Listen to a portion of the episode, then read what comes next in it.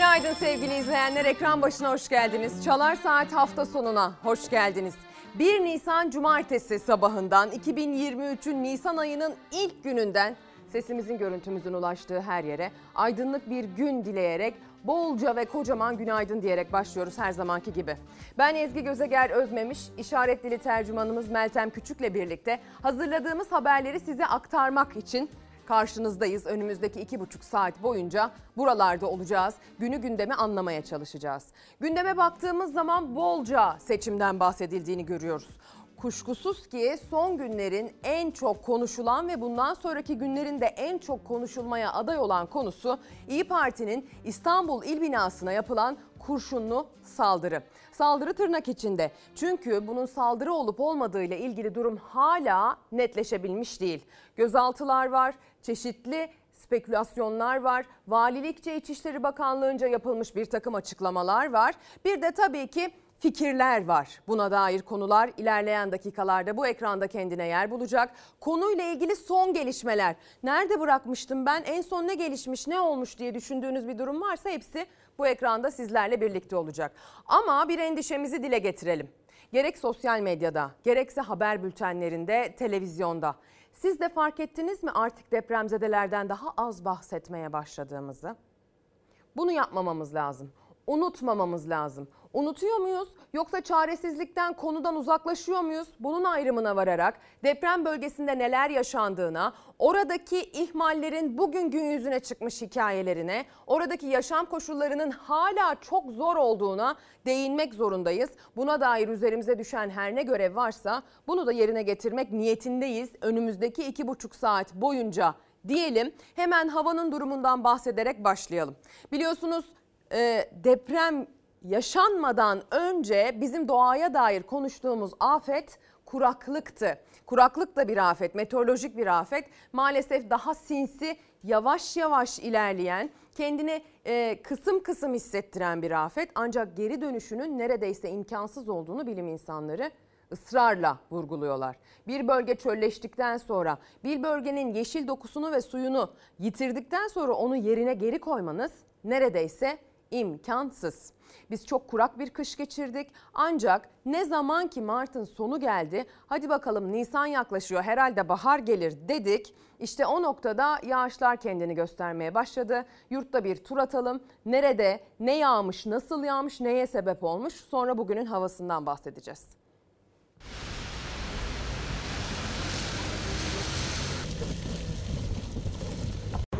Bahara hazırlanırken Mart yapacağını yaptı. Ayın sonlarına doğru Doğu Anadolu bölgesi başta olmak üzere yurdun birçok kesiminde kar sürprizi yaşandı. Kuraklıkla boğuşan çiftçinin biraz olsun yüzü güldü. Şu an gelen karımız bizler için çok iyi. Özellikle tarımsal işlerle uğraşanlar için kuraklıklar için çok iyi. Kışlıklar kaldırılıyordu aslında. Kurak geçen kış mevsiminin ardından kimse bu karı beklemiyordu. Soğuk ve yağışlı hava haftanın ortalarına doğru yurdun büyük bölümünü etkisi altına aldı. Sıcaklıklar kimi yerlerde 15 derece birden düştü. Yolu gözlenen kış Mart ayının sonunda geldi. İstanbul'un yüksek kesimlerine bile kar yağdı. Yurdun doğusu beyaza büründü. Sabah itibariyle baya bir kar yağışı oldu. Şu an burada aracımız kaldı. Çıkamıyoruz zincir bağlamaya çalışıyoruz. Bakalım o şekilde deneyeceğiz. Kar yağışı kazaları da beraberinde getirdi. Araçlar yollarda kaldı, ulaşım aksadı. Şırnak'ta kar nedeniyle kayganlaşan yolda bir otomobil biraz önündeki bina önündeki boşluğa düştü. Kars'ta tırlar tipiden dolayı yolda mahsur kaldı. Iğdır'da Nisan ayına karla başladı. Karın boyu yüksek kesimlerde 30-40 santimi buldu. Düzce'de Aydın Pınar Şelalesi de kısmen dondu. Yağan karla birlikte kurak tarlalar bir parça da olsa suya doydu belki ama çiçek açan meyve ağaçlarını don vurdu.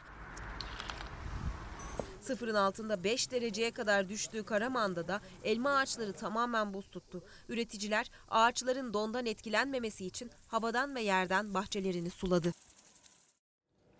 Şimdi isterseniz biraz e, havanın nasıl olacağından bahsedelim. Bugün itibariyle yağışların büyük ölçüde etkisini yitirmesini bekliyoruz. Yurdun en batısında, batı kıyılarda yani Ege'nin kıyılarında, Trakya'da, Akdeniz bölgesinin kıyı kesimlerinde hafif yağış ihtimali var. Ama geçtiğimiz günlerde yağdığı gibi yoğun, aralıksız bir yağıştan değil de gelip geçici bulutların çisenti şeklinde bıraktığı yağmurlardan bahsediyoruz yurdun en batısında. Yurdun en doğusundaysa bu batıdan doğuya doğru hareket etti. Dün Doğu Anadolu bölgesini etkiledi bu kar yağışı. Doğudaki kar yağışının da artık çekildiğini göreceğiz. Gün, gün içerisinde yurdun en güneydoğusundaki bu yağışta etkisini yitirecek. Deprem bölgesinde nispeten güneşli bir gökyüzünün hakim olduğunu görüyorsunuz. Hatay'ından, Kahramanmaraş'ından, Osmaniye'sinden, Malatya, Adıyaman, Şanlıurfa, Kilis, Gaziantep çevrelerinde. Ama gece hala hava çok soğuk. Örneğin en güneyde ve en sıcak olmasını beklediğimiz Hatay'da dahi gece saatlerinde 5 derecenin altına düşüyor sıcaklık. Malatya, Adıyaman, Diyarbakır oralara baktığınızda gece sıcaklıklarının artık dondurucu seviyeye dayandığını görüyoruz. Hala bölgede havanın çok soğuk olduğunu söylemeliyiz. Pazar gününün haritasına baktığımızda yeni bir yağışlı havanın yurda giriş yapacağını görüyoruz. Bu yağışlı hava Marmara bölgesinde, Ege bölgesinde, Batı Karadeniz'de, Batı Akdeniz'de etkili olacak. Pazar günü itibariyle Marmara bölgesinin güneyi ve doğusu İstanbul'u da içine alacak şekilde işte Çanakkale, Balıkesir, Yalova, Kocaeli, Sakarya, İstanbul e, şeklinde bir etki gösterecek. Aynı zamanda Akdeniz'in batısı, Ege bölgesi de daha etkili bir yağışla karşı karşıya kalacak. Önümüzdeki günler batıdan doğuya yağışlı geçecek. Pazartesi günü de yine batı ve iç kesimler yağışlı olacak. Salı günü itibariyle sıcaklık düşüşü başlayacak. Ama asıl hissedilir sıcaklık düşüşü çarşamba günü olacak. Yani önümüzdeki günlerde, önümüzdeki haftanın ortalarında yine Balkanlardan gelen bir soğuk hava dalgası var. Batıdan başlayarak keskin bir sıcaklık düşüşü, bir soğuk geçişi yapacak yurt üzerinde. Bu da tabii ki Nisan ayındaki bahar beklentisine biraz gölge düşürse de kuraklığa dair belki bir nebze olsun barajlarımızdaki miktar artar diyerekten sevindirebilir. Tabii şöyle düşünün İstanbul için konuşmam gerekirse burada yaşadığım için nasıl yağmur yağdı geçtiğimiz bir hafta boyunca? Şakır şakır yağmur yağdı. Hatta öyle günler oldu ki hava çok soğudu. Yer yer yağışlar kar şeklinde düştü. Buna rağmen bu yağışlar sadece bir hafta 10 günlük süre içerisinde %2 bilemediniz %3'lük oransal bir artış yaşattı barajlara. Ya yani e, şöyle söyleyeyim bir haftada 2,28 hatta 8 günde 2,5 %2,5'a yakın bir artış yaşandı. Dolayısıyla ee, şöyle düşünün bu yüzde iki buçukluk kesim ne biliyor musunuz? Yazın cayır cayır hava ısındığında o barajlardan yaşanacak buharlaşma aşağı yukarı zaten bu kadar olacak. Yani bu yağışlar güzel ama yağmayan kışın e, düşmeyen o karı yağmuru telafi edecek kadar değil. Bizim zaten yağacak yağmura bel bağlamadan gelen suyu yönetebiliyor olmamız lazım. Bir su yönetimi lazım. Suya dair bir eylem planı olması lazım. Böyle durumlarda daha çoktan e, su kullanımı ile ilgili bir dizi kurallar açıklanmış olması lazım. Bir dizi iş yerlerinde bir dizi kısıtlamalar yapılmış olması lazım. Bakın yanlış anlamayın siz de evinizde tabii ki e, su tasarrufu yapın ama asıl sanayi, asıl tarım, en çok suyun kullanıldığı alanlara bir bakılması, tespit edilmesi lazım. Bunların belki de kardeşim sen çok su kullanıyorsan suyun bol olduğu yere taşın denmesi lazım. Ya da sen çok su kullanıyorsan burada bu ürünü ekme de şu ürünü ek denmesi lazım. Ama yapılıyor mu? Tabii ki yapılmıyor. Biz günübirlik, yüzeysel problem mi var? Şöyle üstünü nasıl çiçeklendiririz problemin yokmuş gibi e, bir hale getiririz. Onun derdindeyiz. Bu işin şakası yok. 1 Nisan sabahlarında genelde gündem şaka olurdu. Farkında mısınız arkadaşlar bunu da size söyleyeyim rejideki arkadaşlarıma. Bundan 5 sene önce 8 sene önce 1 Nisan'da 2 Nisan'da böyle yapılmış biraz da sınırını aşmış şakaların haberleri olurdu. Haber haline gelen, haber değeri olan şakalar olurdu. Biz bu şakaları haberleştirirdik. Şimdi durumun kendisi şaka gibi. Yani artık konuyu ona getiremiyoruz. Hatta ona gelene kadar konuyu pek çok önemli konuşulması gereken konu başlığına getiremiyoruz. Konuyu sağlığa getiremiyoruz. Konuyu eğitime getiremiyoruz. Konuyu siyasetten, seçimden çıkartıp geçime bile zor getirebiliyoruz. Depreme bile zor yer açıyoruz. Öyle bir noktadayız. Ee, ama bugün 1 Nisan ama İçinde bulunduğumuz bu durumun şakası yok. Dolayısıyla şakası yok başlığını attık biz bu sabah. Şakası yok dediğiniz durumları bize yazın gönderin. Biz de şakası yok diyeceğimiz başlıca konunun haberiyle devam edelim. Seçim yaklaşırken bir partinin hangisi olduğunun hiçbir önemi yok. Bir partinin teşkilat binası kurşunlandı. Öyle veya böyle kurşun isabet etti. Seçime 43 gün kala doğru muyum? 43 gün kala. Bunun şakası yok. Bunun 1 Nisan'ı da yok. Bunun başka hiçbir şeysi yok. Bu çok önemli. Korkmuyoruz Recep Bey başlığıyla manşetiyle çıkmış bugün Pencere gazetesi. İyi Parti kurşunlandı. Seçimler yaklaşırken endişelendiren haber İstanbul'dan geldi. İyi Parti'nin İstanbul İl Başkanlığı kurşunlandı. Atılan kurşun binanın kafeterya bölümüne camdan girdi, koltuğa saplandı. Olayın haber alınmasının hemen ardından oğlunun arabasıyla yanına koru, koruma almadan il başkanlığı binasına giden Akşener, Erdoğan'ın kendisine yönelik tehditlerini hatırlattı. Son olarak beni kendinle uğraştırma ifadesine dikkat çekti. Akşener senden korkmuyorum Recep Bey dedi halka seslendi. Bugün bana yarın size evlatlarınız tehlikede ifadelerini kullandı. Akşener'e geçmiş olsun ziyaretine gelen Cumhurbaşkanı adayı Kemal Kılıçdaroğlu da tehditle şantajla siyaset yapılmaz hele hele Sayın Akşener'e karşı hiç yapılmaz dendi. Sayın Davutoğlu da oradaydı. Yeni Çağ Gazetesi de Davutoğlu'nun ziyaretini ön plana çıkaran bir e, ilk sayfa hazırlamış. Birazdan ona da bakacağız. Hadi gelin olayı anlamaya çalışalım. Sarf edilen sözlere şahitlik edelim. partimizin İstanbul İl Başkanlığı iki yerden kurşunlanmıştır. Meral Akşener'i korkutacak adam anasından doğmadı. Allah'tan başka bir kişiden korkuyorsam eğer Allah beni kahretsin. İyi Parti İstanbul İl Başkanlığı'na isabet eden iki kurşunun ardından kurdu bu cümleleri Meral Akşener. Sabaha karşı parti binasına iki, yan binaya bir kurşun isabet etti. Saldırıyı gerçekleştiren kişi 12 saat sonra yakalanarak gözaltına alındı. Meral Akşener, Cumhurbaşkanı Recep Tayyip Erdoğan'ın canlı yayında kendisine hedef alan sözlerini hatırlatarak tepki gösterdi. Bizim adımıza dikkat et. Beni kendinle de uğraştırma. Recep Bey'in üçüncü tehdidi üzerine partimiz hem birinci kattan hem üçüncü kattan teamüden ben bir eski İçişleri Bakanı olarak konuşuyorum kurşunlanmıştır.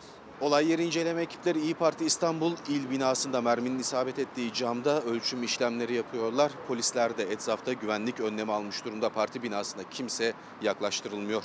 Saat 11'de emniyet güçlerine haber verildi partililer tarafından. Olay yeri inceleme ekipleri çalışmaya başladı. Parti binasının etrafına güvenlik çemberi çekildi. Güvenlik kamerası görüntüleri de incelemeye alındı. Saldırgan veya saldırganların tespit edilmesi için çalışmalar titizlikle yürütülüyor. İyi Parti İstanbul İl Başkanlığı'nın tam karşısında bir de şantiye bulunuyor. İşte polis ekipleri orada da inceleme yapılması talimatını verdi. Oradan ateş edilmiş olabileceği ihtimali üzerinde de duruluyor. Saldırının faili de polisin şüphelendiği o inşaatın bekçisi çıktı. İlk ifadesinde şantiyeye giren hırsızı kaçırmak için ateş ettiğini söyledi. Karşı tarafta bir inşaat var. Bu inşaata 3-4 gündür bir takım hırsızlar da damış. Bir de inşaatla ilgili bir orada usta gibi veya işte oranın yöneticisi veya kontrolü gibi birisi var. Hırsızları görünce bir şarjör boşaltmış. Ve zannediyorum ki bir e, e, bir kısmı da e, oraya veya bir oradaki bir başka yere de isabet etmiş. Tehditlerini vazife bilerek üzerimize gelen kurşunları çek. Eğer geleceksen sen gel. İlk tepkisini sosyal medyadan dile getirdi Akşener. Ardından il başkanlığına doğru yola çıktı. Ama ne koruması vardı yanında ne de makam aracı kullandı. Başkanım geçmiş olsun. İyi Parti Genel Başkanı Meral Akşener korumasız bir şekilde ve sivil bir araçla şu anda İstanbul İl Başkanlığı'na gelmiş bulunuyor. Korkmuyorum mesajı olarak da değerlendiriliyor bu partililer tarafından. Korkmuyorum Recep Bey. Biz emniyete çok defa başvuruda bulunduk. Polis noktası istedik ama bir türlü netice alamadık. Yani hep bir şey olduktan sonra bu adımlar atılıyor.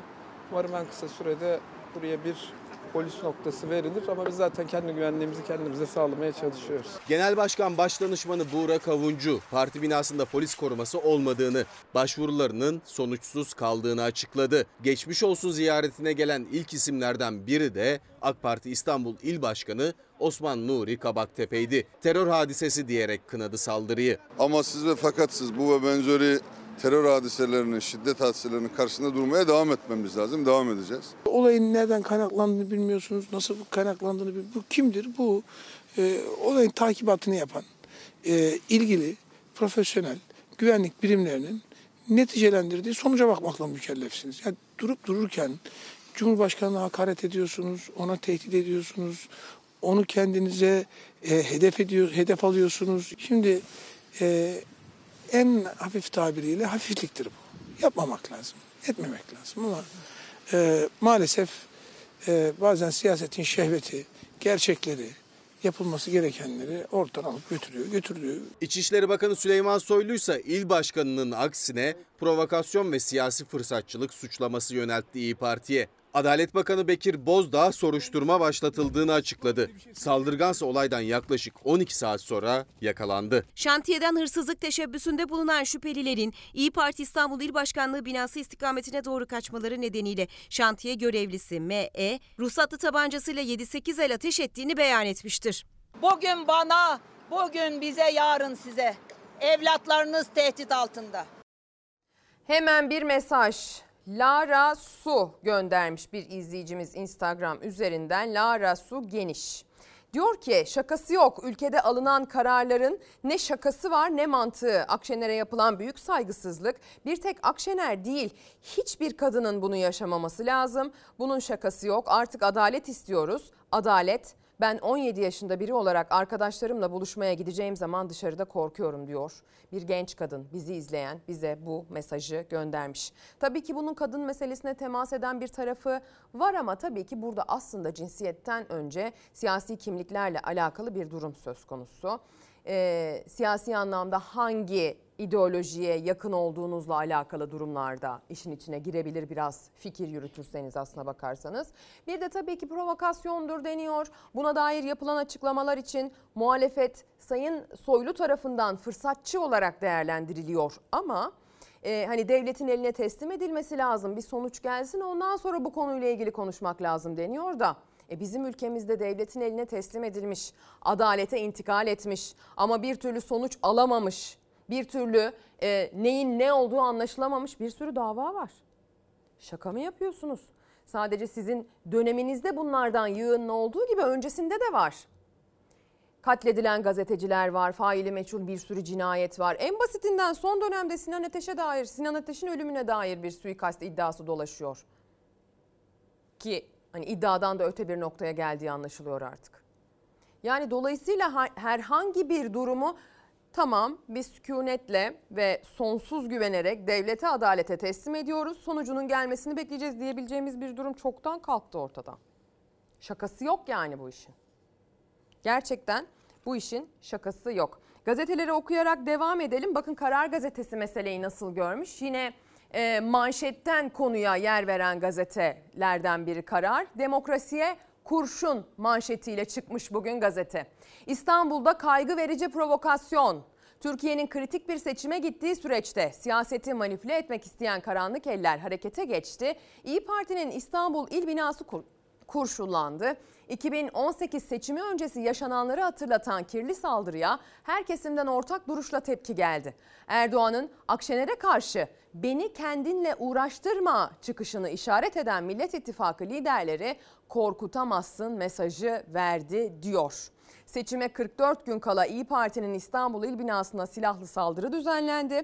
Valilik tahkikat başlatıldığını duyurdu. Açıklamada il başkanlığı binasına mermi isabeti olduğu tespit edilmiştir denirken bakın seçilen kelimeler çok önemli. Mermi isabet etti denmesi başka bir şey. Mermi silahlı saldırı denmesi başka bir şey. Yani tabii ki belirli pozisyonlardaki insanların, belirli koltuklarda oturan kimselerin, belirli devlet kurumlarının, belki de medya kurumlarının böyle itidalli yaklaşması, provokasyonsa bunu körüklememek istemesi bunların hepsi anlaşılır da şimdi kimse de yani e, yanlış anlamayın öküzün altında buzağı aramıyor burada gerçekten e, acaba dedirtecek cevaplanması gereken çok ciddi soru işaretleri var. Provokasyon sonrası 2018'deki benzer kışkırtmalar hatırlatıldı. O dönemde de bir grup Akşener'in evine baskın düzenlemiş, Kılıçdaroğlu'na linç girişiminde bulunmuştu diye hatırlatıyor gazete. Siyasetin sert dilinin sokağa zemin hazırladığı yorumları yapıldı. Saldırıya tepki yağarken Erdoğan'ın Akşener'e dönük beni kendinle uğraştırma sözleri gündeme geldi. AK Parti sözcüsü Çelik ise saldırıyı kınayıp Cumhurbaşkanımızı suçlayan açıklamalar provokatif dedi. Soylu da siyasi fırsatçılık suçlamasını yöneltti. Gelinen noktada özellikle hükümet çevrelerinin söylemleriyle tırmanan gerilimin düşürülmesi çağrıları yapıldı deniyor. Yani eğer bir siyasi lider e, tehditvari konuşursa ona belki de tapınırcasına peşinden giden seçmeni e, kraldan çok kralcılık yapıp kendine böyle bir saçmalığı vazife edinmiş de olabilir. Dolayısıyla hani dedim ya mesela provokasyonsa provokasyonu tetiklemek istemeyen insanların kelimeleri seç, seçmesi hani saldırı değil de isabet etti kurşun gibi kelime seçimleri yapması bir nebze anlaşılabilir. Ama iş buraya gelmeden siyasi liderlerin aslında e, buna mahal vermeyecek şekilde davranıyor olması lazım. Yani bir siyaset sahnesi ise bu. Karşı tarafta sizin rakibiniz olan isimler varsa sanki iki taraf da e, seçmenleriyle birlikte ortadan ikiye ayrılmış, kanlı bıçaklı düşmanmış gibi bir hava yaratmamak gerekiyor. Biz bir milletiz. Bakın daha çok yakın zamanda çok büyük bir felaketi birlikte göğüsledik. Deprem geldi. Partili ayırdı mı? Etnik köken ayırdı mı? Kadın erkek ayırdı mı? Genç yaşlı ayırdı mı? Hangi partiye oy atmış hiç fark etti mi? Etmedi. E sonrasında yardımlar yapılıyor. Oraya çok ciddi bir sivil yardım gitti. Hala gitmeye devam ediyor. Gönüllülük esasıyla insanlar 3 kuruş yediğinden içtiğinden artırıp oraya yardımı sürdürüyorlar. Bunların hangisinde parti ayrımı yaptı sivil toplum kuruluşları? Sivil toplum kuruluşları yaptı mı? Yani daha çok yakın zamanda böyle bir şey birlikte yaşamışken artık daha birleştirici, daha kucaklayıcı, daha çoğulcu. Ama zaten Türkiye'nin temel problemi bu değil mi? Zaten mesele buradan çıkıyor. Meral Akşener ve Ekrem İmamoğlu İstanbul'da bir stat açılışındaydı sevgili izleyenler. Oradan Millet İttifakı'na ee, dair mesajlar verdiler. Birlik ve beraberliğin altını çizdiler. Mansur Yavaş Ankara'daydı. Bir iftar programında konuştu. Kemal Kılıçdaroğlu ve Gültekin Uysal da benzer mesajlar verdiler katıldıkları programlardan. Millet İttifakı'nın e, bir gündemini tutalım. Günlüklerine neler yazmışlar bakalım. Milletimiz bizden siyaseti dövüşerek yapmamızı beklemiyor. Seçmenin veli nimet olduğu, hizmetler üzerinden rekabet yaptığımız, birbirimizi tehdit etmediğimiz bir seçim atmosferi istiyor. Deprem bize ecelin ne bir nefes evvel ne bir nefes sonra olduğunu gösterdi. Milletin ittifakı olarak buradayız. Bu toplumun nefesi olarak toplumu temsil eden insanlar olarak bu işbirliğini hediye eden iki lideri burada anmak istiyorum. Cumhurbaşkanı adayımız Sayın Kemal Kılıçdaroğlu ile birlikte İyi Parti lideri Sayın Meral Akşener de bu birliği bize hediye eden ikinci liderdir. Partisinin il başkanlığına silahlı saldırı düzenlenen Meral Akşener Ekrem İmamoğlu ile İstanbul'da stat açılışına katıldı. Gazi Osman Paşa Belediye Başkanı AK Partili Hasan Tahsin Usta da protokoldeydi. İmamoğlu'nun Millet İttifakı'nı Kılıçdaroğlu ve Akşener'i öven cümlelerini alkışladı. Bu işbirliğini hediye eden iki lideri burada anmak istiyorum. Cumhurbaşkanı adayımız Sayın Kemal Kılıçdaroğlu ile birlikte İyi Parti lideri Sayın Meral Akşener de bu birliği bize hediye eden ikinci liderdir.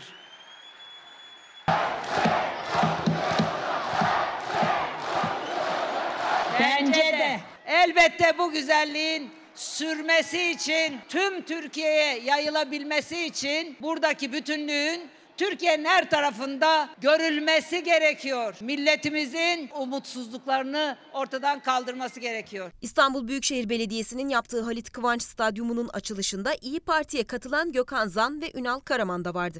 İstanbul'dan yükselen birlik ve beraberlik mesajlarının benzerini Ankara'da Mansur Yavaş da dile getirdi. Vatan sevgisi denince kimse vatanseverliği başkasına bırakmıyor. Karşısındakileri yok sayıp bu vatanı herkesten çok sevdiğini iddia ediyorlar. Vatan sevgisi birliktir, beraberliktir ve dayanışmadır. İşte Türk milleti 85 milyon böyle bir zamanda yan yana geldi. 10 ili vuran depremde gönüllü olarak çalışan gençlerle buluştu Yavaş. Özellikle iktidar cephesinin Millet İttifakı'na yönelik üslubuna tepki gösterdi.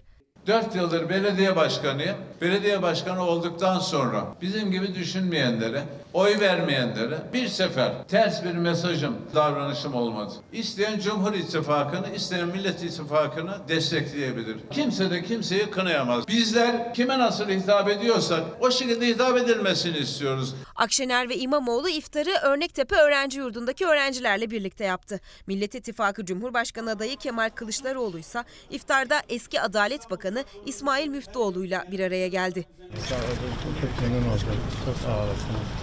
Demokrat Parti Genel Başkanı Gültekin Uysal da Ordu'daydı. Tüm siyasi aktörleri sağduyulu hareket etmeye davet ediyoruz dedi. 14 Mayıs 2023 seçimlerine yaklaşırken başta Sayın Erdoğan'ı tüm siyasi aktörleri biz bir kez daha sağduyuyla hareket etmeye davet ediyoruz. Sevgili izleyenler gündemi biraz depreme getirmek niyetindeyiz ilerleyen dakikalarda ama dediğimiz gibi seçim gündeminin içinden çıkıp da geçim gündemine, deprem gündemine gelmekte zorlandığımız günler yaşıyoruz. Hatta Karar Gazetesi sürmanşetten depremzedeleri unuttuk diye bir başlık atmış. Hadi gelin onu bir okuyalım. Karar Gazetesi diyor ki depremzedeleri unuttuk. 55 gün geçti hala insanlar su yok, tuvalet yok diyorlar. Depremlerin ardından başlayan kampanyalar, yardım seferberlikleri gündemdeki önceliğini kaybetti. İkinci afeti yaşayan bölge halkı sesimizi duyun diyerek haykırdı. Biz unutulduk. Bu hale düşmememiz gerekirdi. Erzak gelmiyor, yardım gelmiyor. Biz yeniden ayağa kalkarız ama devletin elini uzatmaması zorumuza gidiyor dedi. Bakın bu sesi şimdi size dinleteceğim. Biraz daha okuyayım. Bu sese kulak vermemiz lazım çünkü. Yönetmenimden de hatta ee, evet değil mi? Ha, ready görünüyor mu? Tamam neyse. Devam ediyorum. Yağmur yağdığında çadırlar, yataklar su altında kalıyor. Her çadırda onar kişi yaşıyor. Duş çok yetersiz. Havaların ısınmasıyla hastalıkların artmasından korkuyoruz diyorlar. İlerleyen dakikalarda Osmaniye'den bir depremzedenin çadırlarda yaşadıkları fare problemini anlattıklarını size izleteceğim. Onların bu sıkıntılarını birlikte dinleyeceğiz. Bir diğer Hatay Samandağ'dan depremzede tır şoförünün de biz her gün makarna yeriz, kuru fasulye yeriz, çadırda yaşarız sorun değil de biz e, doğru düzgün insanlarız, vatanına milletine faydalı insanlarız. Bizim zorumuza gidiyor bizim burada bu kadar ihmal edilmemiş, ihmal edilmiş olmamız şeklindeki seslerini size duyuracağım efendim. Çünkü duymamız lazım, unutmamamız lazım.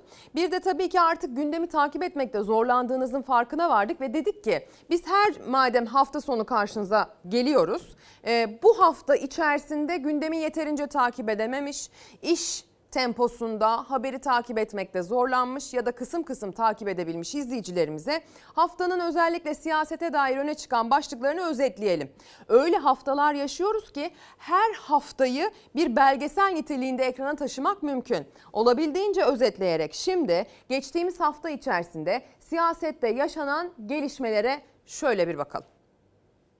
Bu bir bayrak yarışıdır. Aday listesinde ismi olsun olmasın. Tüm arkadaşlarımızla omuz omuza mücadeleye devam edeceğiz. Sana söz yine baharlar gelecek. Sana söz yine baharlar gelecek. Sana söz umut bitmeyecek. Türkiye baş döndüren bir hızla girdi seçim sürecine. Bu hafta adayların ve adaylıkların tartışması sürüp gitti. Muharrem İnce ve Sinan Oğan 100 bin imzayı geçti. Erdoğan ve Kılıçdaroğlu'nun başvurularını YSK kabul etti. Ama Erdoğan'ın yeniden aday olması anayasaya aykırı diyen muhalefet ses yükseltti. Tartışmaya noktayı YSK koydu ama tartışmanın harareti düşmedi. Kurulumuz oy birliğiyle 3 aday yönünden adaylıklarına yönelik itirazların reddine karar verilmiş. Açıkça anayasa çiğnenmiştir bu kararla. Anayasanın 101. maddesinin ikinci fıkrasına açıkça aykırıdır. Herkes her itirazını yapar. Nihai kararı verecek olan Yüksek Seçim Kurulu kararıdır. İttifaklar cephesinde de oldukça hareketli bir haftaydı. Cumhur İttifakı'nda trafik hızlandı. Erdoğan tüm taleplerini kabul ettiği yeniden Refah Partisi'ne gitti. Erdoğan ve Erbakan ilk kez yan yana poz verdi. 23 yıllık ustad bitti Cumhurbaşkanı. Cumhur İttifakı'nın yeni ortağı Hüdapar'ın Hizbullah terör örgütüyle ilişkisi bu hafta da çok konuşuldu. MHP lideri parti yöneticilerinin beyanları yeterli dedi. Hizbullah'a yönelik operasyonlar döneminde İçişleri Bakanlığı yapan Saadettin Tantan'ı işaret etti. Tantan, İlker Karagöz'le Fox Çalar Saat'te konuştu. Hizbullah terör örgütü ise dini kullanan bir örgüt. Hüdapar bu örgütün bir siyasi e, yapısı. Hizbullah bana göre bir terör örgütü değil. Hür Dava Partisi terörü tümden reddetmiş, hiçbir yasa dışı örgütle bağının olmadığını eğip bükmeden milletimizle paylaşmıştır. Hizbullah terör örgütünün nasıl ve ne zaman çökertildiği malumdur. Eski İçişleri Bakanı Saadettin Tantan'ın kamuoyuna açıklama yapması boynunun borcudur. İki Bahçeli başbakan yardımcısı olduğu için de her türlü bilgiyle mücehhez olan bir kişi. O dönemdeki Hizbullah terör örgütünün nasıl Gaffar Okan arkadaşlarımızı şehit ettiğini, hatta diğer polis arkadaşlarımızı da şehit ettiğini, domuz bağıyla insanları boğduğunu hemen herkes biliyor. Cumhur İttifakı'nda dört parti de ayrı listelerle seçime giriyor. MHP lideri Bahçeli'nin seçimlere kendi listemiz ve amblemimizle gireceğiz açıklaması Cumhur İttifakı'nda planlar değişiyor mu acaba dedirtti. Milliyetçi Hareket Partisi'nin ortak liste hazırlığına teşne olması ve buna tevessül etmesi doğru, mantıklı ve makul bir seçenek olamayacaktır. Partiler ayrı ayrı girdiğinde burada bir kayıp yaşanacaktır. AK Parti'nin kadına yönelik şiddeti önleme kanununda değişikliği yeniden Refah Partisi ile protokol altına alması siyasetin gündeminden düşmedi bu hafta. Hüdapar'ın parti programında da kadına yönelik tartışılacak ifadeler var. Kanun kırmızı çizgimiz diyen AK Partili Özlem Zenginse artık konuşmayacağım dedi. Sizin 6284 sayılı kanunla ilgili Artık konuşmuyorum. Bu konu benim için her şeyi söylüyor. Cumhurbaşkanı Erdoğan'ın HDP'nin hazine yardımına konulan bloke kararının kaldırılması yönünde oy kullanan AYM üyelerini telefonla aradığı ve iki üyenin kararını değiştirdiği iddiası gündeme bomba gibi düştü bu hafta. İktidar cephesinden henüz bir yalanlama gelmedi. Büyük bir hadsizlik, anayasayı açıkça ihlalin tipik bir Erdoğan örneğini görüyoruz. Ya büyük bir skandal, büyük bir ayıp, hukukun nasıl askıya alındığını gösteren bir arama. Millet İttifakı cephesinde ise seçim hazırlıkları hızlandı. Aday Kılıçdaroğlu hafta başında Konya'da yoğun ilgiyle karşılaştı. Hafta boyunca da ittifak üyeleri beraberlik mesajları verdi. Ama asıl gündeme oturan Muharrem İnce Kemal Kılıçdaroğlu görüşmesi oldu. Halil İbrahim sofrasını büyütmeye çalışıyoruz. Beraber olmaya çalışıyoruz. Birlikte olmaya çalışıyoruz. Bu Erdoğan gitmelidir.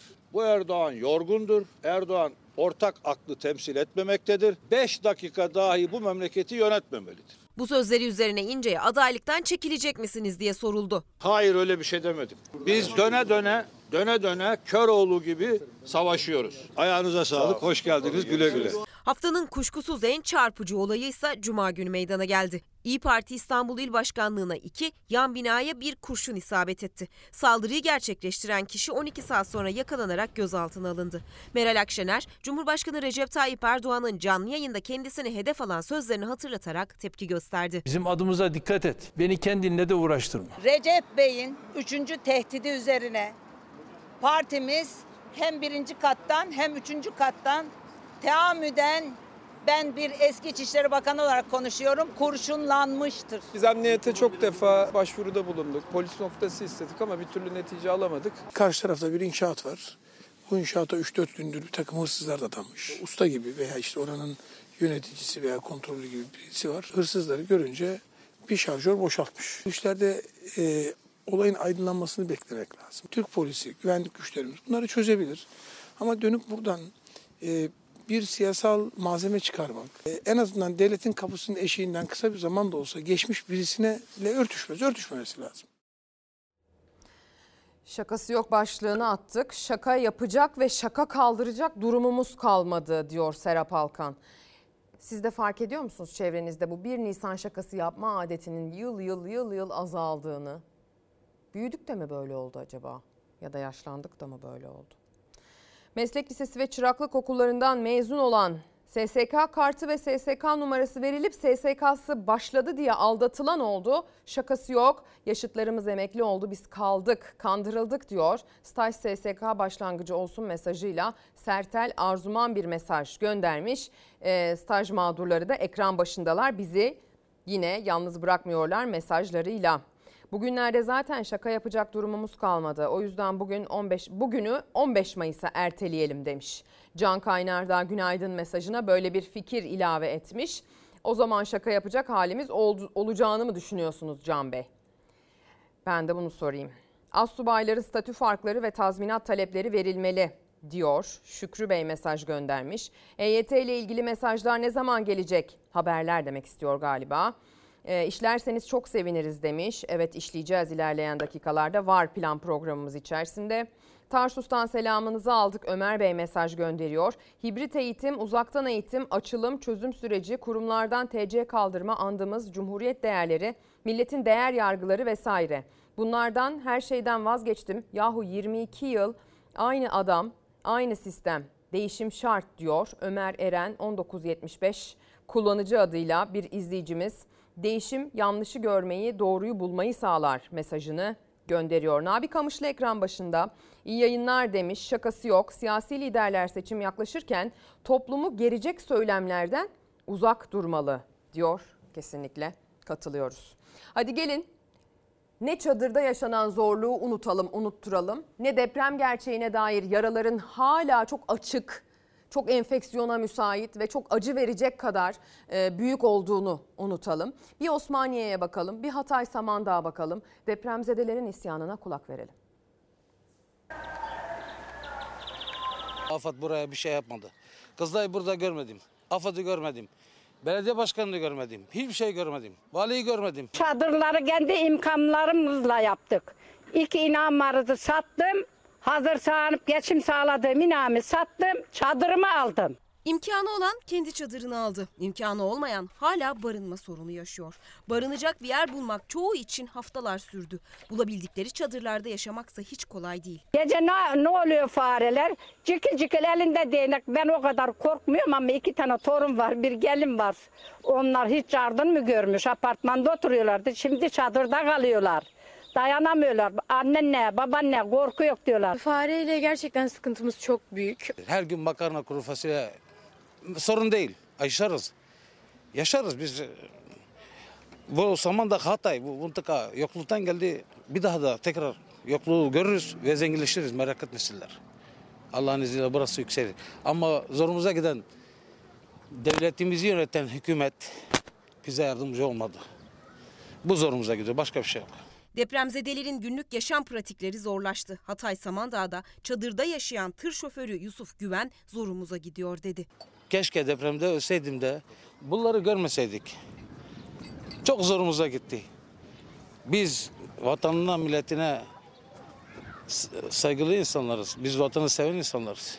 Böyle küçümsenecek derecede değiliz. Biz Atatürk Kemalistçi insanlarız. Osmaniyeli depremzede Ganime Köksalsa ineklerini satıp aldığı çadırda farelerle mücadele etmek zorunda kaldıklarını anlattı kameralara. İnsanları ısırıp da bir de kuduz aşısına giderik sahar. Kulaklarımızı yer diye kapadı yok böyle, sarı yok. Aha böyle, böyle sıkı sıkı. Ayaklarımızda çorabla yatıyor. Fareyle geçen koyun koyuna yattım. Hani sürekli fare sürekli fare kış kış diye geziyoruz artık ortada. O kadar ses çıkartmazsak hani kaçmıyorlar. Ayağımızın dibinde dolanıyorlar sürekli. Ya işte böyle bu seviyede yaşanıyor sıkıntılar. Yani kimisine komik geliyor olabilir, kimisine şaka geliyor olabilir ama günlük yaşantıda böyle engellerle karşılaşıyor olmak, apartmanda yaşayan insanlar bir anda bir deprem oluyor ve bambaşka bir hayata uyanıyorlar ve bir türlü de işin içinden çıkamayacakları bir desteksizlik süreciyle karşılaşıyorlar. Bu gerçekten sıkıntı. Ozan Gündoğdu stüdyomuzda her cumartesi olduğu gibi sevgili izleyenler. Fox Haber ekonomi ve siyaset yorumcusu. Kendisiyle önce şu KKM meselesini Türkçeleştireceğiz. Ee, hoş geldin Ozan. Hoş bulduk Ezgi. E, dün telefonda biraz Ozan bana bu konuda yardımcı olmaya çalıştı. Ekonominin kendine ait dilinin içerisinden meseleyi sıyırıp anlaşılır şekle sokmaya çalıştı. Dedim ki bunu Ama yine de zor. yine de zor. İzleyicilerimiz dedim buna dedim e, ihtiyaç duyuyor olabilirler. Neyden bahsediyoruz? E, dün itibariyle kur korumalı mevduat sistemiyle ilgili yapılan faize dair bir değişiklik, alınan bir karar var. Bu ne demek? Şimdi bir izleyelim haberini sonra Ozan'a soralım artık döviz sata sata bu işi götürmenin imkanı olmadığını gördüler. KKM müthiş bir buluş oldu. Tamamen e, bu sistemin iflası ve bu işi yönetemiyoruzun itirafı olarak okumak gerekiyor. Hazine ve Maliye Bakanı Nurettin Nebati'nin müthiş buluş diyerek açıkladığı kur korumalı mevduat sisteminde faiz üst sınırını kaldırdı iktidar. Yani yüksek faizin önünü açtı. Biz artık bu işi tutturamadık. Biz bu işi devam ettiremeyeceğiz. Bunun için de bankalara şunu söylüyor. İstediğiniz kadar yüksek faiz ödeyebilirsiniz. Döviz rezervlerinde tıkandım. Dövizin yükselişini önlemek için 21 Aralık 2021'de devreye girdi kur korumalı mevduat sistemi. Bankalara Merkez Bankası politika faizinin 3 puan üstü faiz sınırı getirildi. KKM hesabı olanlara verilen faiz kur artışının altında kalırsa kur farkı ödemesi garanti edildi. Muhalefet sistemin işlemeyeceğini ve hazineden milyarlarca lira para çıkacağını söylüyordu. Hazine Bakanı yük getirmeyeceğini. Kötü senaryoda bile hazineye bir yük gelmiyor. Geçen yıl Türkiye Cumhuriyeti hazinesine 95 milyar lira gibi rahat bir şekilde karşılanabilecek bir maliyete sebep olmuştur. Nebati'nin olmayacak dediği yük hazineye yaklaşık 95 milyar lira. Yıl sonu bilançosunda Merkez Bankası'nın kur korumalı mevduat için kasasından çıkan rakam da belli oldu. 89 milyar lira. 93 milyar lira hazine vermiş kur korumalı mevduat sahiplerine. Merkez Bankası da 90 milyar veriyor. Dolayısıyla yok toplamda 180 milyarın üzerinde bir para, kamunun parası kur korumalı mevduat sahiplerine aktarılmış durumda. Kur korumalı mevduattan elde edilen kazançlardan da vergi alınmadığı için devletin kasasından çıkan para 200 milyar liranın üzerinde. Bize diyorlar ya bir maliyeti var. Bu maliyet nerede? Türkiye içerisinde. Ayşe'nin parası Fatma'ya, Fatma'nın parası Ahmet'e. Türkiye çok yüksek bir enflasyonla karşılaştı. Hazinenin tarihinde ilk kez faiz yükümlülüğü, ana para yükümlülüğünü geçti. Bunlar bir maliyet olarak görmüyorlar mı? Enflasyon tavan yaptı. Dolar kuru 19 liranın üzerinde. Devletin kasasından çıkan 200 milyar liranın üzerinde bir rakam ve iktidar kur korumalı mevduat için uyguladığı faiz sınırını kaldırdı. Merkez Bankası faizi %8,5 iken bankalara istediği oranda faiz verme yolunu açtı. Nasıl başladı bu iş? Dövizi tutacağım dedi. Mevduatın faizini düşük tuttu. Döviz sata sata Hazine ve Merkez Bankası'ndan bunun paralarını ödeye ödeye bir yere kadar geldi. Ne oldu? Hani faiz düşecekti? Tayyip Erdoğan dün de düşük faiz diyordu. Yarın da düşük faiz diyeceğim. Bu benim için nastır, nas. İşin gücün milletin temiz dini duygularını istismar etmek. Sen değil miydin ortada nas var sana bana ne oluyor diyen? Sen değil miydin sözde faizle mücadele eden? Geçen yıl 181 milyar liraya mal olan KKM rezaleti yetmezmiş gibi Ramazan günü faizde üst sınırı kaldırıyorsun. Türkiye ekonomisini bu kadar olumlu etkileyeceğini kimse tahmin edemezdi. Müthiş bir buluştu. Maalesef kur korumalı mevduat ve Türkiye ekonomi modeli vahşi bir servet transferi ve vahşi bir deney. Bu deney de bizlerin üzerinde yapıldı. Geçtiğimiz sene aktarılan 200 milyar lira ile bu bankacılık sisteminin karı haline dönüştü. Faizin olması gerektiği yerden çok daha yüksek bir noktaya taşınılması zorunda kaldılar. Hazineye 200 milyar lira yükün yanında iktidarın faiz politikasının da bir kez daha çöktüğünü söylüyor muhalefet. Kur korumalı mevduat sistemi uygulamasının iflas ettiğini. Kur korumalı mevduat sisteminin iflasını soracağız ne anlama geldiğini ama Gönül Boran Özüpak bir mesaj EYT. gönderdi. EYT Federasyonu Evet. Başkanı. Bu aralar kim aday adayı bunu sürekli konuşuyoruz biliyorsunuz. Yıllarca verdiğim hak mücadelemde emekçilerin emeklerinin insanca yaşayabileceğimiz haklarımız için davamız bizi nereye istiyorsa orada olacağız dediğimizi hak arayışımızda Yüce Meclis'ten savunmak çözüm sürecine dahil olmak adına CHP İstanbul 2. Bölge aday adaylığımı açıklayacağım bugün basın toplantısıyla diyor Gönül Boran Özüpak. Kendisi CHP Eyüp İlçe Başkanlığı'nda saat 11'de buna dair bir basın toplantısı düzenleyecekmiş.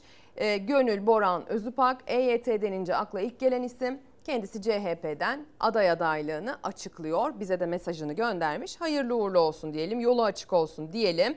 Buna dair e, bir haberimiz de olacak. Kimler nereden aday konusu biraz böyle e, magazinsel de bir yere gidiyor Bu- bir, bu- bir noktasında. Bu değil de. İlginç bir adaylık ama yine de yani şimdi EYT tam da seçimler önce biraz seçim şekeri olarak dağıtılmıştı. O yüzden herkes EYT'lilerin seçim kararının ne olacağına ilişkin tahminler yürütüyordu. Acaba EYT'liler bu haklarını aldıktan sonra Sayın Erdoğan'a oy verirler mi vesaire diye. Şimdi Gönül Hanım'ın böyle bir çıkışı olması enteresan. Çok konuşulur yani bu konu. Evet. Belki de e, bu EYT'ye dair seçim şekeri, seçim rüşveti diye e, dağıtılanın bu verilen hakların, e, iade edilen hakların seçime etkisi de buradan okunabilir Evet, belki. evet, evet dediğiniz çok doğru. Yani bir de bir de EYT'lilerin psikolojik durumu nedir sorusuna da açıkçası cevap veriyor e, Gönül Hanım'ın CHP'den adaylığı. Bu KKM işinde işin teknik boyutunu merak ediyor musun sevgili Ezgi? Evet çok merak ediyorum. Gerçekten Düzeltme mi? yarınmış bu arada basın toplantısı. Evet Öyle dinliyorum. mi? E Şimdi şunu dedi 2021'in Aralık ayı itibariyle Türkiye Cumhuriyeti Hazinesi. Dedi ki kardeşim siz dövizinizi alın Türk lirasına çevirin. Ben dedi onu dövize endeksleyeceğim. Yani döviz ne kadar artıyorsa ben sana söz konusu bu getirini garanti altına alayım. Nasıl yapacağım bunu? Dedi ki %17 faizi var kardeşim vadeli mevduata yatırırsan paranı. Ama dedi dolar %17'den daha hızlı artarsa bu hızlı artan kısmı hazineden çıkartacağım, vergi mükelleflerin cebinden çıkartacağım, sana vereceğim. Aslında böyle herkes tedirgin oldu. Ya ya 2018'deki ya 2019'daki bir kur şoku yaşarsak o zaman hazinenin altında kalır. Hazine bu işin altında kalır. Bir dehşet dengesi yarattılar ve toplam finansal sistemin içine muazzam bir stres bombası koydular. Ya dolar yükselirse. Çünkü dolar yükselirse sadece enflasyon olmayacak. Dolar yükselirse aynı zamanda hazineden kur korumalı mevduat sahiplerine muazzam miktarlarda para aktarılmış olacak diye bir gerginlik vardı. Bu gerginlik yüzünden sistem şuraya kilitlendi. Doları sabit tutmak zorundayız. Aksi halde yanarız, biteriz. Dolar bir biçimiyle sabit tutulmak zorunda. Hal böyle olunca bütün sistem doları sabit tutmak üzerine kuruldu. İhracatçılar telefonla arandı, ithalatçıların paraları Türk lirasına tutulması istendi. Exim Bank döviz kredisi vermemeye başladı. Yani bütün sistem buraya odaklandı. Fakat şimdi Mart ayı itibariyle döviz kafasını şöyle bir yukarı doğru kaldırmaya başlayınca tedirginlik başladı. Çünkü dediğim gibi sistemin tam ortasında kocaman bir stres bombası var. O tedirginliğin ardından kur korumalı mevduatta dedi ki bankalara hazine kardeşim ne faiz verirseniz verin ki yüksek verin ki ben hazineden kur korumalı mevduat sahiplerine para ödemek zorunda kalmayayım. Aslında bu bir buçuk yıllık eleştiriyi tam olarak kabul etmiş e, oldular. Ama Sistemin iflası diye yorumlandı. e tabi yani bu, bu sistemin iflası zaten sürdürülebilir bir sistem olmadığı iflasa ortadaydı. mahkum bir Ne yapacaksınız? Siz ulusal paranızı ilelebet böyle dövize endeksli bir şeyle tutacak mısınız? Sistemle tutacak mısınız? Mümkün değildi ama gözlediğim yani bu fotoğrafın gösterdiği bize bir şey var. Türkiye ekonomi okuryazarı olmamasının halkın ekonomi okuryazarı olmamasının ve bu ekonomi okuryazarı olmamasını kullanan iktidarın çok ciddi bir kumpasına geldi. Yani şunu ekonomi okuryazarı olan, bakın böyle hoca olmasına falan gerek yok yani. Ekonomiyi takip eden, her aklı başında vatandaş şu hikayeye baktığı zaman e bu faizi patlatır diyor idi. Ta 2021'de diyor, diyor idi. E peki niye düşük faiz de bu kadar ısrarcı iktidar seçimden önce düşük faizde ısrarcı oluyor? Çünkü düşük faiz demek piyasaya para pompalamak demek. Düşük faiz demek hak ettiğinden daha hızlı büyümesi demek ekonominin. Düşük faiz dönemlerinin hemen ardından küçülme dönemleri gelir. Hemen ardından yüksek faiz dönemleri gelir. Hemen ardından yüksek işsizlik dönemleri gelir. Eğer siz o işi dengede tutmazsanız. Şimdi aynısını Türkiye 2018'de yaşadı. Ya hafızamızı tazeleyelim. 24 Haziran 2018'den hemen önce yine Sayın Erdoğan biz dedi düşük faizle gideceğiz şöyle olacak böyle olacak. Merkez Bankası'na o dönem baskı yaptı. Piyasaya para pompalandı. 24 Haziran'dan 3 ay sonra kriz patladı. Döviz şoku patladı. Şimdi aynısını 2022'de de yaşadık. Dedik ki ya Erdoğan faizleri indiriyorsa seçim var. Tamam, belli Hmm. yani.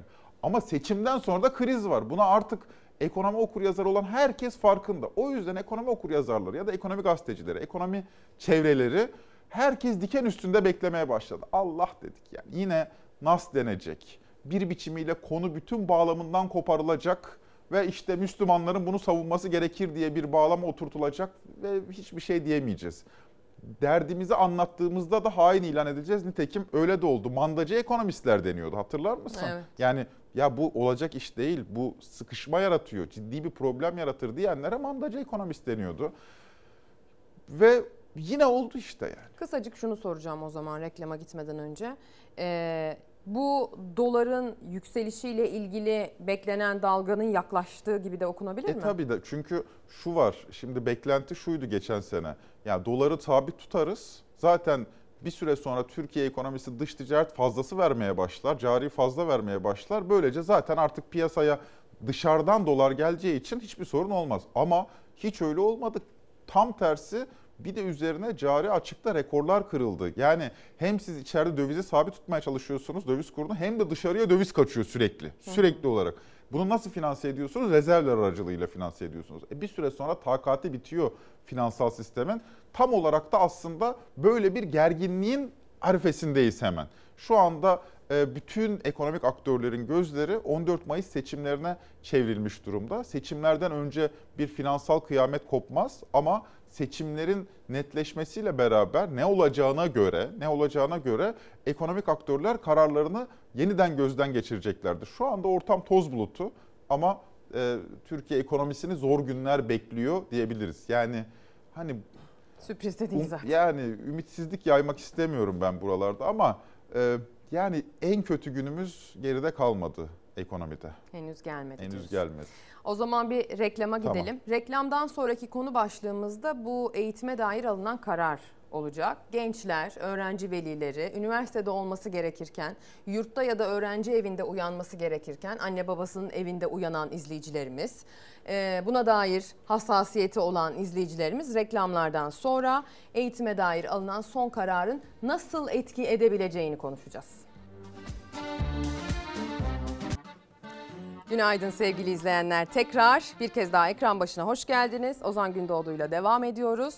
Ee, bu sabah itibariyle hani 1 Nisan dedik şaka yapacak halimiz yok diyerek de şakası yok başlığını attık. Bakın bir mesaj gelmiş Ozan sen de dinle lütfen.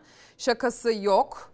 Ee, yok ama şaka gibi yönetiliyoruz. Anayasaya uyulmuyor. Tiyatro gibi temel atılıyor. Ülkenin 45 milyonunun geliri 13 kişinin gelirinden az. Ahali görmediği geçmediği yola para ödüyor. Ömründe uçağa binmemiş insanlar havalimanı parası veriyor. Şaka gibiyiz aslında ülke olarak diyor. E öyle.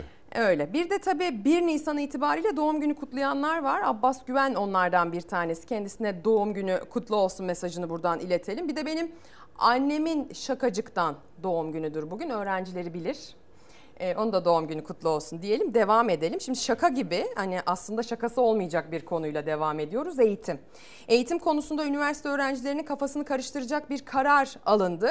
Uzaktan baktığınızda büyük resme üniversiteler yeniden eğitime devam edecek şeklinde bir düzenleme. Ama daha yakınlaştığınızda kafalar karışıyor. Neden? Haberini izleyelim sonra üzerine konuşalım.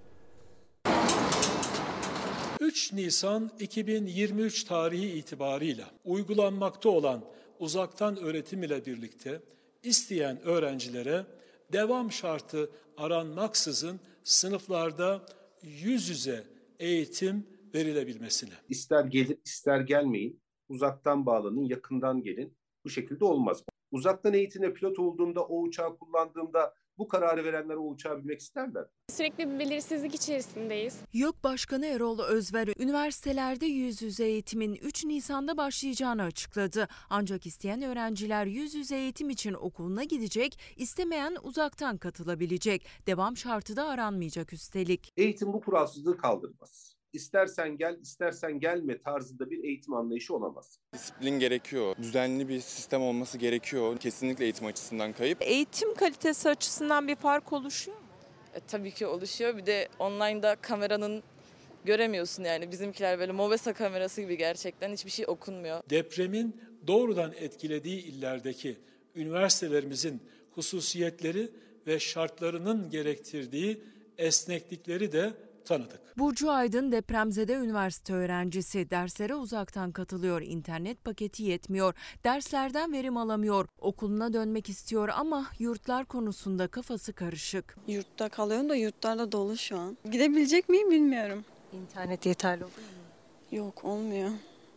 Yani bitiyor zaten. Sadece deprem bölgesindekiler değil, tüm öğrenciler aynı mağduriyette. Pek çoğu uzaktan eğitim nedeniyle evini kapatıp ailesinin yanına döndü. Şimdi eğitim tercihe bağlı ama özellikle yüz yüze eğitim gerektiren fakültelerin öğrencileri iki ay için yeniden düzen kurmak durumunda. Burada kaldıkça masraf oluyor. Yani yeme masrafı, içme masrafı, ulaşım masrafı. Hadi şimdi gelelim olunca da e, ekstra bir yol masrafı çıkacak. Burada yine bir barınma masrafı çıkacak. Ya yurtlarını boşaltan insanlar da var. Bu insanlar nerede kalacak? Her tür bir olayda ilk başta eğitime ara verilmesi bence çok saçma. Yüz yüze öğrenenlerle tekrar aynı seviyeye gelmek çok zor bence. Üniversitede eğitimin şekli öğrencilerin inisiyatifine bırakıldı. İster yüz yüze, ister uzaktan, ister giderler, ister gitmezler. Devam zorunluluğu da ortadan kaldırıldı. İşte eğitimde gelinen son nokta. Türkiye'nin en güncel sorusu artık şu.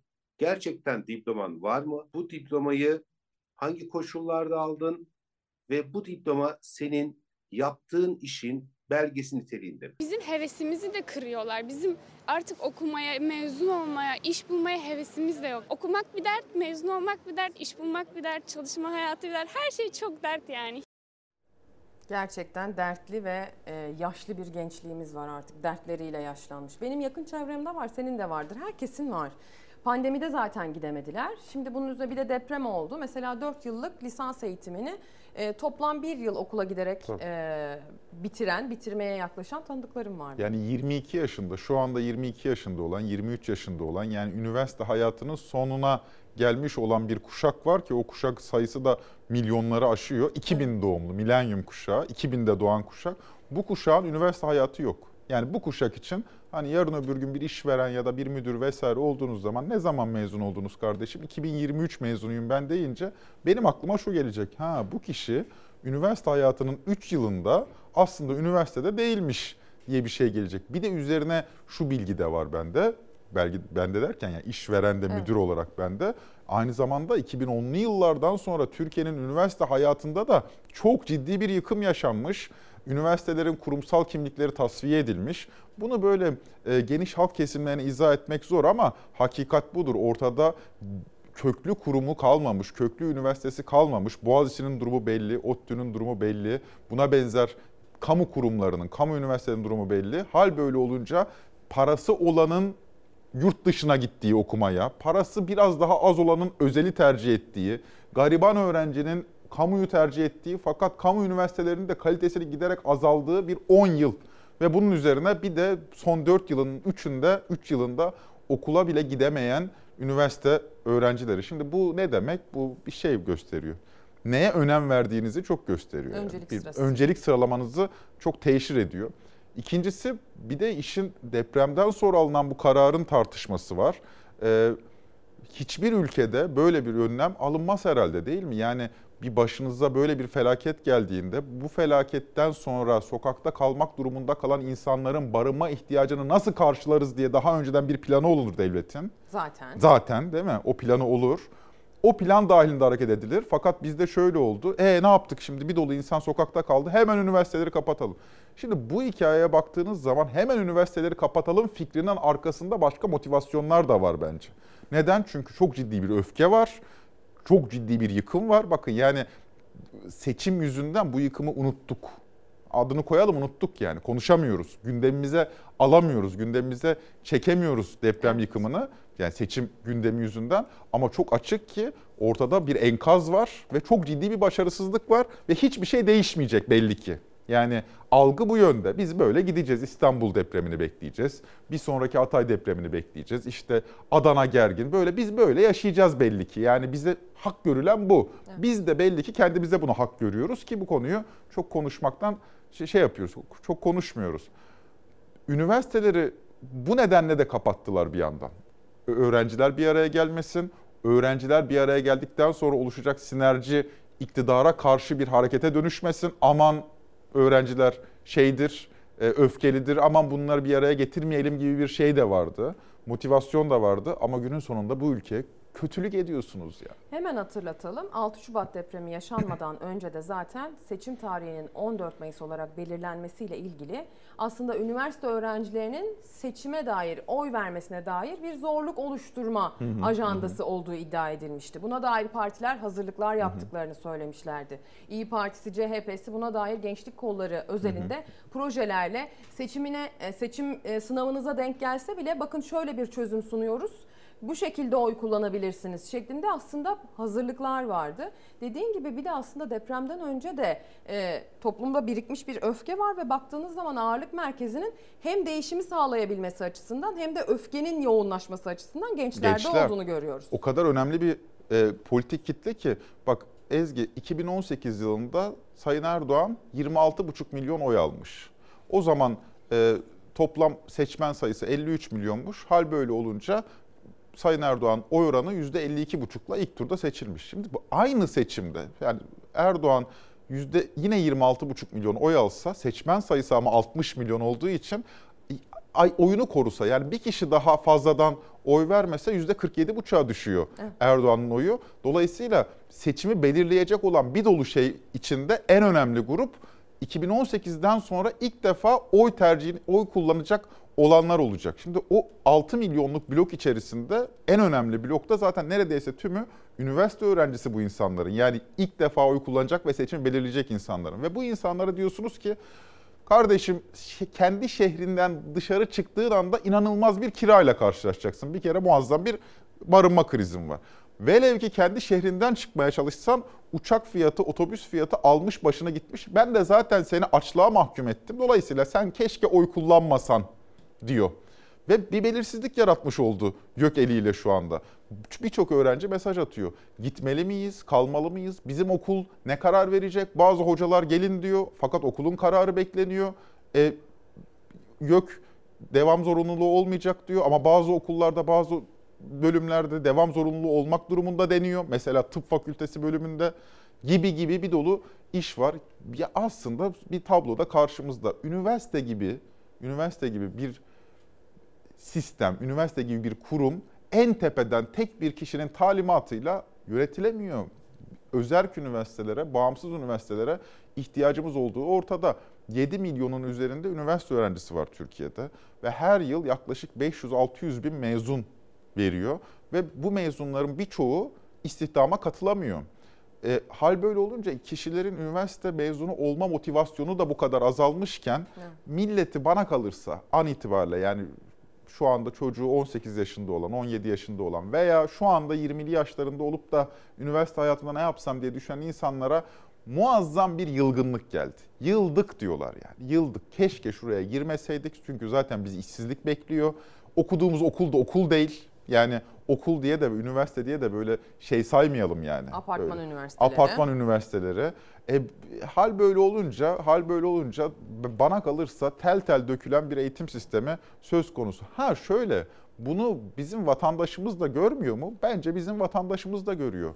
Şimdi bakıyor yaşı 70 yaşında olan, 60'ın üzerinde olan bir vatandaş bakıyor ya diyor bundan 30 sene evvel, 40 sene evvel üniversite öğrencisi deyince bunu görüyorduk.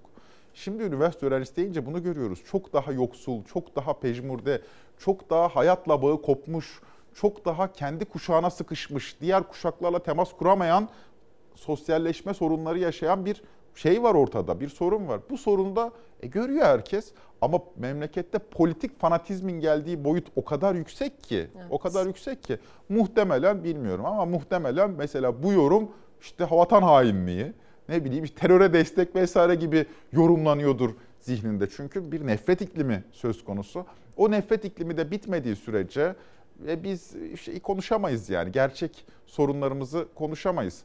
İstanbul için mesela düşünüyorum e, bir taşrada yaşayan, Anadolu'da yaşayan bir üniversite öğrencisi İstanbul'a gelecek. E, Hadi Ben- gelsin bakalım.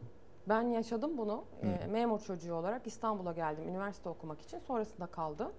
Bir dönem yurtta kaldım. E sonrasında eve çıktım. Bir öğrenci evim oldu. Şimdi düşünüyorum bu dönemde onları yaşayan Heh, bir öğrenci olsaydım ne kadar daha fazla zorlanırdım. Mümkün Resmen değil ya. aç kalırdım herhalde yani. Bir kere nerede barınacaksın? Ya o sorunu var şu anda. Nerede barınacaksın? Hadi bir ev tuttuğunu varsayıyorum. Bu evi muhtemelen 10 arkadaşınla falan tutman lazım ki yani bir artı bir bir evi İstanbul'da başını sokacak bir ev bulasın. Yurt desem e, devlet yurtların kapasitesi Belli. yeter belli. Ona herkese yetmiyor. Bu arada şunun da notunu düşelim. Şimdi devlet yurtları depremzedeleri yerleştirmek adına boşaltıldı ama e, sonrasında da şöyle iddialar ortada dolaştı. E, deprem e, zedelerin çoğu yurtlarda değil. E, Yurtların değil. yüzde sekseni boş. Niye boşu boşuna bu yurtları ayırdınız bu şekilde diye de konuşuldu yani. %80'den de fazlası boş. Daha ortada ben geçenlerde araştırdım. Yani ne kadarı ne kadarı kullanılıyor bunların? Ortada bir veri de yok. Bir, bir de şöyle bizim halkımızın bir özelliği var. Şimdi deprem bölgesinde e, kalan, kalmak durumunda kalan vatandaşların diğer illerde akrabaları veya yakınları yoktu. Sa- Sadece o bölgede kalmışlar ve maddi açıdan zor olanlar, maddi açıdan zorluk yaşayanlar o bölgede sokakta kalıyor. Şu anda vaziyet şu. Depremzedeler, depremzede vatandaşlar için vaziyet şu. Biraz durumu olanlar bir biçimiyle başka bir yere taşınıp ev tuttular.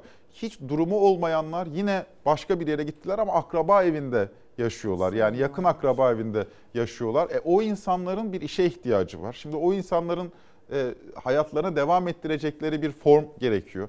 Çadır sorunu mesela konuşulmuyor. Neden? Çünkü bir şekilde çözüldü artık. Ya yani adam ne oldu. yapıyor? Battaniye yaptı, şu yaptı, bu yaptı. Bir kulübe yaptı. Çünkü 50 gün geçti. Çadır mı beklesin? Bir yıl çadır mı E, az bekleyecekti? evvel izledik birlikte ineğimi sattım çadır aldım diyor E kadın. yapsın, ne yapsın? Şey gibi oldu hani iş aramayanları işsiz saymıyoruz ya. Hı. Bir şekilde yaşam koşullarını borç harç oluşturup o çadırı kendi alanlarını da çadırsız saymıyoruz E artık tabii galiba bitti. yani. E ne yapacaktı vatandaş? Bir yıl Yani. çadır mı bekleyecekti yani? Bir şekilde yollarını buldular. Serada kalıyorlar. Mahsun Kırmızıgül göster.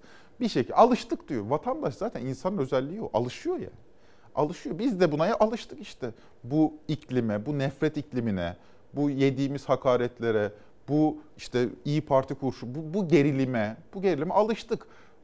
Alışmak zaten asıl asap bozucu olan bu vasatlığa alıştık, bu üniversite sistemine alıştık, bu eğitim sistemine alıştık, bu enflasyona alıştık. Daha ne istiyorsunuz diye azar kayılıyor bize. Ya bir dakika durun dediğiniz zaman Müslümanlığa mı hakaret ediyorsun sen, İslam'a mı hakaret ediyorsun diye bir anda üzerimize geliyor. Ya bir durun kardeşim bir durun bir rahat rahat konuşalım den, diyen de vatan haini kabilinden değerlendirildiği için Son alıştık. Şunu sorayım o zaman. Ee, sence bu yapılan üniversitelerin açılması, açılmaması, yarı açılması gibi düzenlemeler 6 milyon e, olarak belirlenmiş ve seçimde e, vereceği oyla ülkenin geleceğini belirleyecek gözüyle bakılan gençleri sandıktan uzaklaştırır mı? Ben uzaklaştırmayacağını düşünüyorum. Mutlaka bir, bir kısmını uzaklaştıracaktır ama genel olarak uzaklaştırmayacaktır. Ben e, mümkün olduğunca e, gençlerle konuşmaya, onlarla temas kurmaya e, dikkat ediyorum. Şey yapıyorum yani mümkün olduğunca onları anlamaya çalışıyorum. Zaten yaşım da onlardan böyle çok büyük bir kuşak farkımız da yok. Anladığım şu. Bir kere Erdoğan'a oy vermek demek o kuşak içerisinde çok marjinal bir şey. Yani bu 6 milyon seçmen, yeni seçmen içerisinde ben Erdoğan'a oy vereceğim, en iyisi Erdoğan'dır diyen çok marjda kalıyor, çok marjinalde kalıyor. Şuna zaten tümüyle ikna.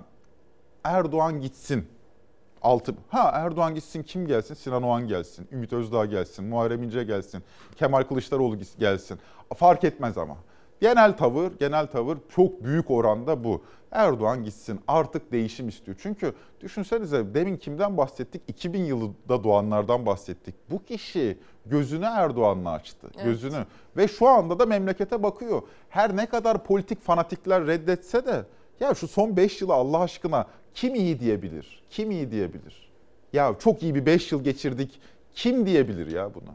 Aslında dün e, BBP lideri destici dedi. E der onu tabii o zaten ne diyecek kötü yani şey diyecek değil o zaten iktidarın parçası. Yani genele baktığımız zaman falan gibi böyle cümleleri Ya ben var. Belki çok iddia ediyorum veririz. yani. Bir hani varsa da mesaj atsınlar yani. Hani ben AKP seçmeniyim. Ben son 5 yıl bence kusursuzdu. Bir sonraki 5 yılda inşallah böyle geçer. Diyebiliyor mu yani acaba bir seçmen? Yazsınlar, yollasınlar. Bu işin Yazsınlar, şakası yok yollasın. desinler. Bizim başlığımızın altında biz de Aynen. buradan okuyalım. Yani 2018'de 2023 arasındaki hayatımdan ben çok memnundum. Bence müthiş işler yapıldı. İnşallah aynı işler 2023 ile 2028 arasında da devam eder diyebiliyorlar mı? Bence görüntü şu. Demiyor kimse böyle. Yani 85 milyon tüy hiçbiri böyle demiyor. Ama artık bir kimliğe dönüşmüş durumda. Ben mesela Beşiktaşlıyım. Ben hani Beşiktaş küme düşse de Beşiktaşlıyım ben. Türk futbolu çok kötü yerlere gelse de ben Beşiktaşlıyım. Hani artık şey böyle politik Fanatizm kim, diyorsun. fanatizm yani. A- Rasyonel değil. Tümüyle irrasyonel. Hatta öyle bir hale gelmiş ki yani memleket yarılsa, işin içine bütün memleket girse yine tavrını değiştirmez. Ama e, bu dehşet dengesi Erdoğan aleyhine e, çok bozulmuş durumda bana kalırsa. Artık hani vatandaşın büyük çoğunluğu, büyük çoğunluğu artık değişim istiyor. Ozan Gündoğdu çok teşekkür ediyoruz. Eğitim konusu önemli, gençler konusu önemli. Ee, muhalefetten liderler boşu boşuna gençlerle özel toplantılar yapmıyorlar. Birlikte soğuk kahveyi boşu boşuna içmiyorlar sevgili izleyenler. Bunların hepsinin bir anlamı var. Ya da iktidardakiler gençlere dair özel adımları hasbelkader atmıyorlar. Bunların hepsinin bir sebebi var diyelim.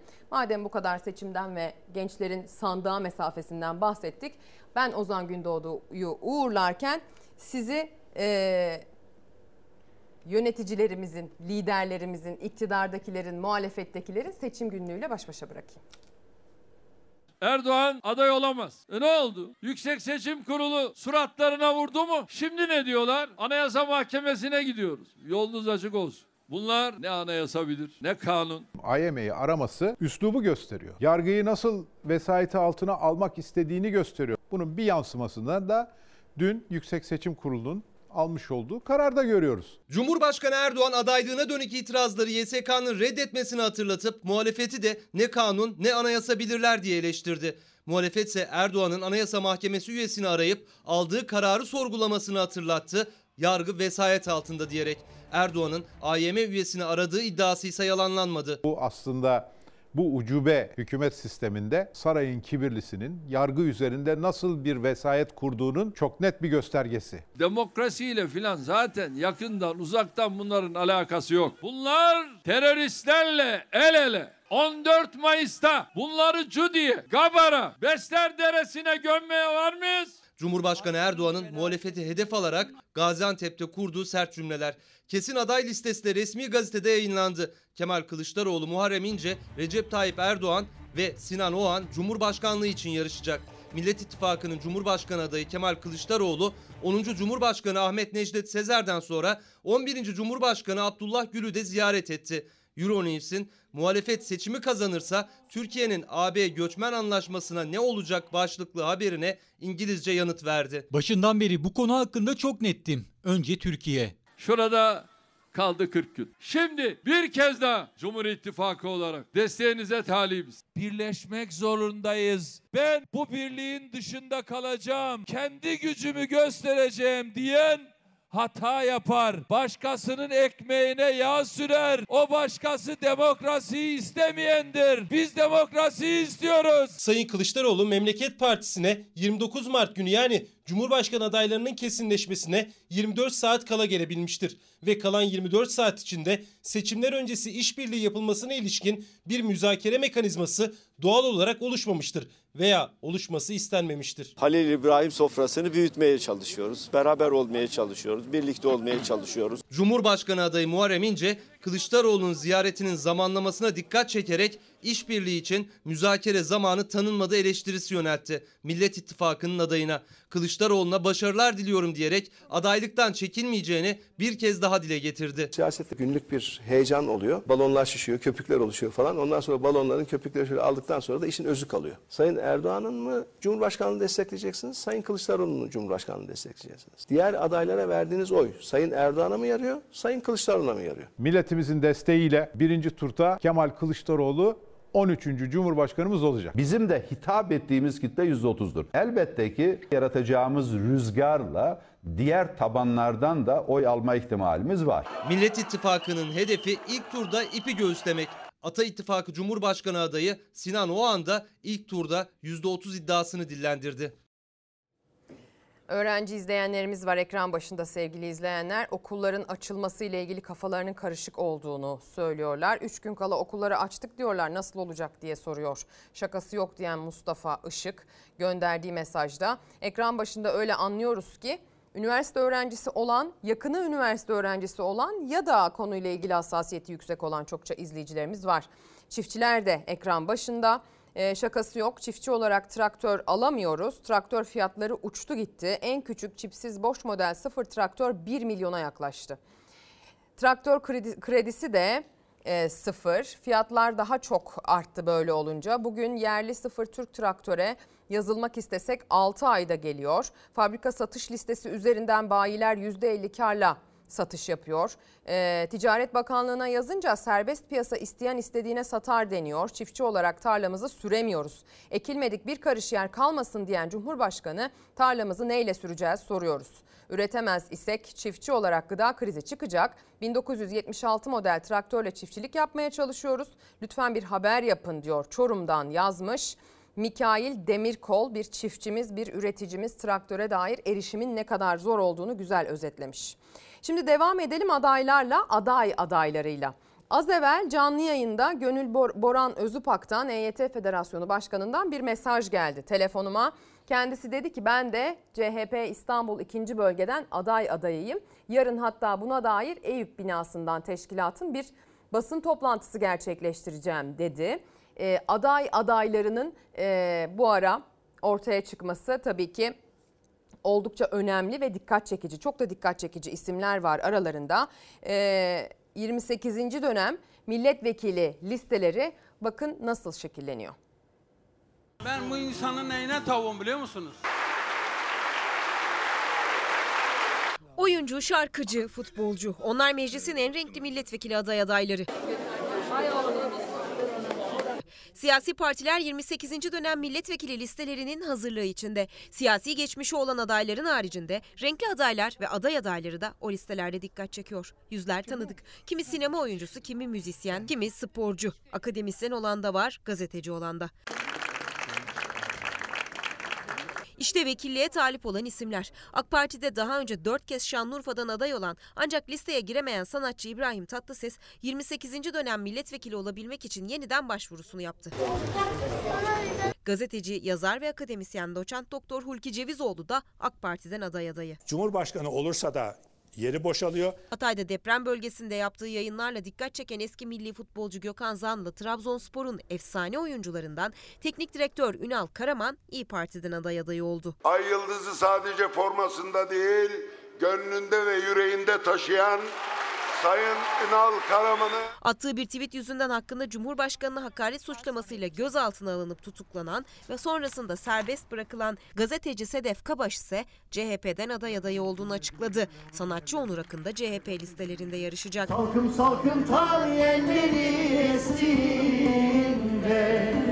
Çorlu tren kazasında hayatını kaybeden 9 yaşındaki Oğuz Ardasel'in annesi Mısra Öz ve gazeteci İrfan Değirmenci de Türkiye İşçi Partisi'nden milletvekili adayı. Peki ne oluyor? Nereden çıktı şimdi bu? Yani yine mi başlıyoruz?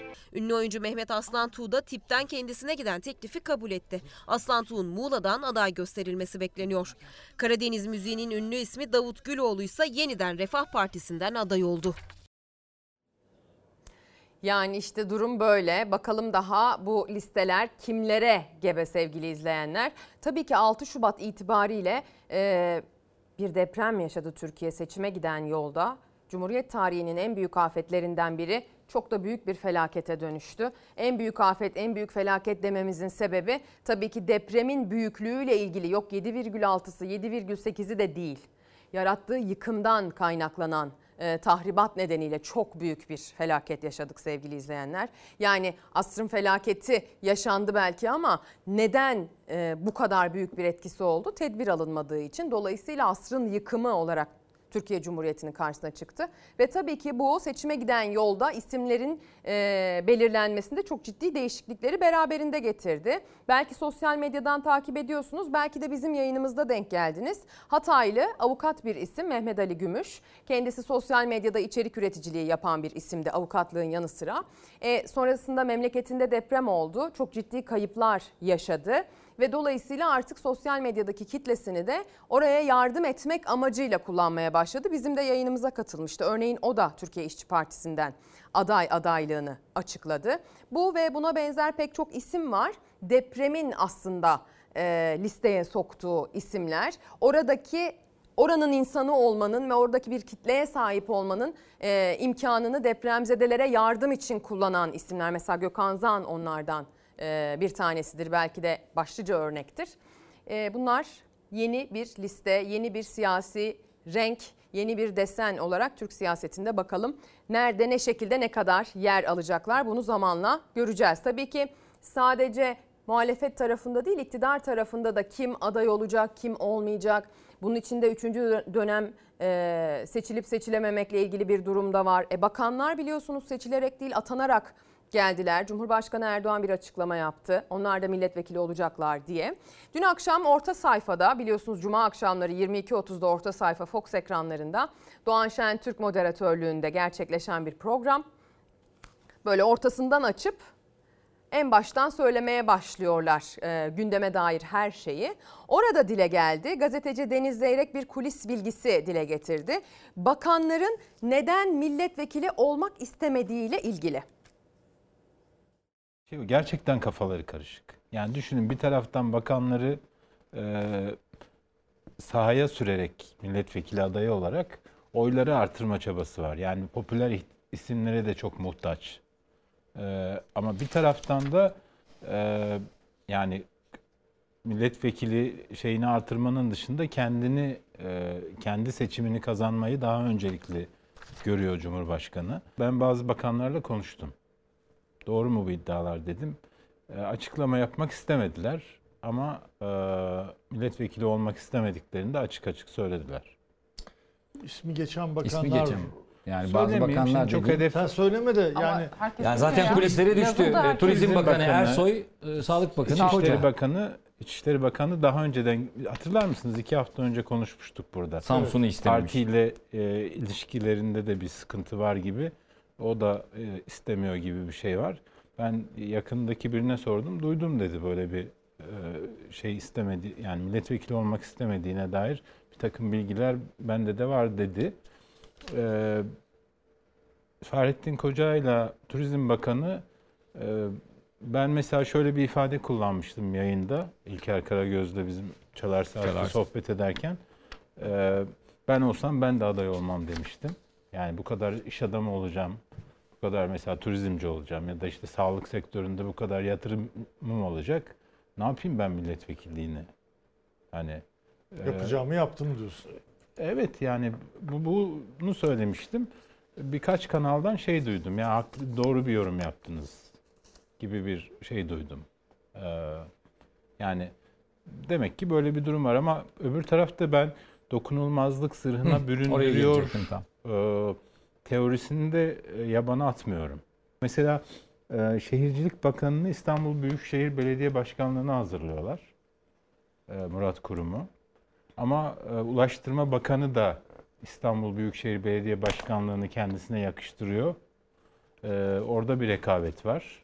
Üç dönem kuralına girenler aday yapılmayacak deniyor ama 5-6 tanesinde Cumhurbaşkanı önemsediği için aday yapmayı planlıyor.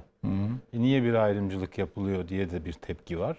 Yani onun için biraz önceki bölümde ben şey dedim. 9 Nisan'dan sonra orada bayağı bir gürültü kopacak. Yani eskiden AK Parti'de bir şey olduğunda kol kırılır yen içinde kalırdı.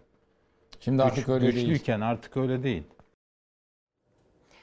İlerleyen günler gösterecek bakalım kim aday olacak, kim olmayacak. Aday adaylığı listesine isim yazdırmak, yazdırmamak ne şekilde okunacak, ne şekilde anlamlandırılacak bunlar görülecek. Şimdi EYT'ye dair bir beklentiniz olduğunu biliyorum. Haberimiz akışımızda var dedim çünkü sabah gelen mesajlara. Hatta hemen onun üzerine Gönül Boran Özüpak ben de aday adayıyım diye mesajını gönderdi. Sağ olsun bizi bilgilendirdi. Bizim aracılığımızla sizi bilgilendirdi.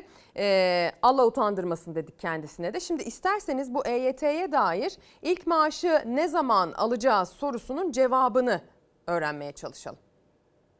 Evranı verin geriye çıksın. Borçlanan çok e, tanıdıklarım var. Eğer bu şekilde devam ederse çok kişi aç kalacak diye düşünüyorum. Nisan'da alacaksınız dediler. İnsanlar resmen kandırıyorlar yani. Borç aldık yani. Son- Sonuçta eş dosttan altın aldık, dolar aldık. Emekli olabilmek için eşten dosttan borç alıp parasına denkleştirdi. İki çocuk babası 48 yaşındaki Mustafa Karaca'da ama AK Parti Grup Başkan Vekili Mustafa Elitaş'ın ilk maaşlar için Ağustos ve Eylül aylarını işaret etmesiyle o da milyonlarca EYT'li gibi hayal kırıklığına uğradı. Nisan ayının birinde müracaat etti. Nisan ayının 15'inde müracaat etti. Aylık bağlanması Ağustos-Eylül ayı dahi olsa iki bayram ikramiyesini almayı hak ediyor. Borç kimlerden aldın?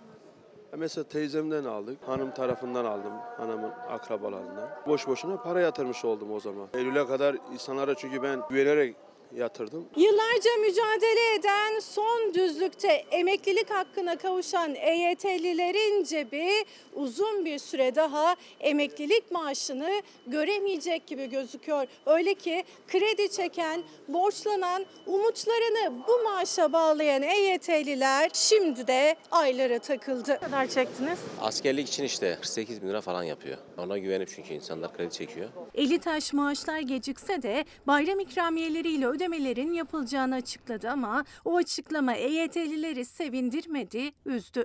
Çünkü birçoğu askerlik ve doğum borçlanması için kredi çekerek emeklilik başvurusunu yaptı. O kredilerin taksitlerini de maaş bağlanırsa öderiz diye düşündüler. Ama emeklilikte yaşa takılanların bu kez de maaşları ertelendi. Çoğu arkadaşımız borçlandı, para çektik ki para alıp ödemesi için, bankaya borçlandıkları için. Demek ki o için yaptı arkadaşlar. Doğum borçlanması yapacağım. Oyun oynuyorlar resmen.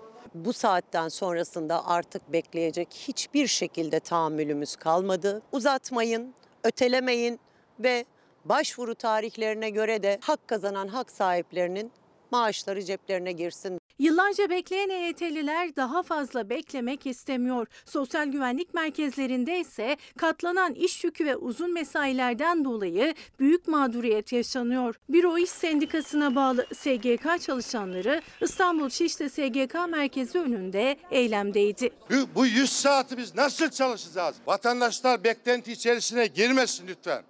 Bu personel kapasitesiyle 21 yılın birikmiş şeyini bir ayda çözmek mümkün değil. Bu yıl sonunu bile geçer.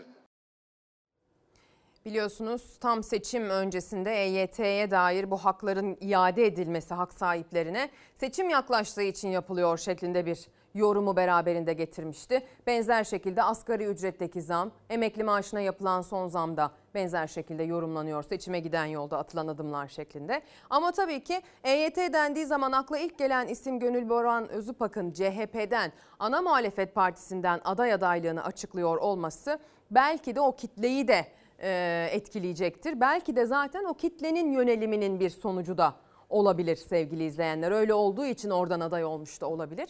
Bakalım e, buna dair durum sandığa nasıl yansıyacak? Şimdi kitaplarımız var gönderilmiş onları size hemen tanıtalım. Eskişehir'de işgal ve direniş, Eskişehir'in kurtuluşu, Böyle bir kitaplar serisi var. Milli Mücadele ve Eskişehir yine Kemal Yakut ve Nurşen Gürboğa tarafından derlenmiş kitaplar. Bunlar bize Tepebaşı Belediyesi tarafından gönderildi Eskişehir'den. Teşekkür ediyoruz. Eskişehir'in e, kurtuluşunun 100. yılında yaptıkları özel bir hazırlıkmış bu. Buradan Eskişehir'e selam ve sevgi gönderelim.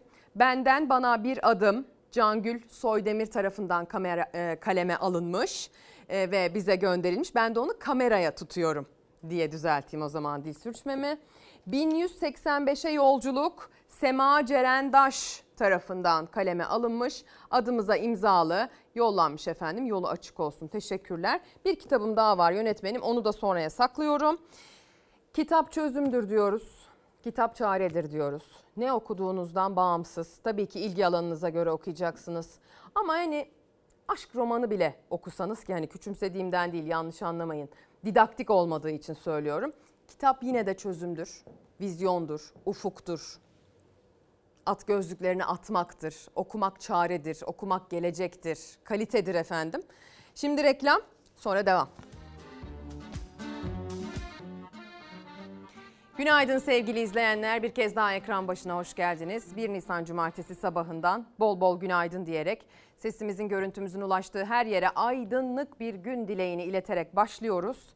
Çünkü gün aydınlığına buna dair birbirimize iyi dileklerimizi iletmeye her zamankinden daha fazla ihtiyacımız oluyor her geçen gün.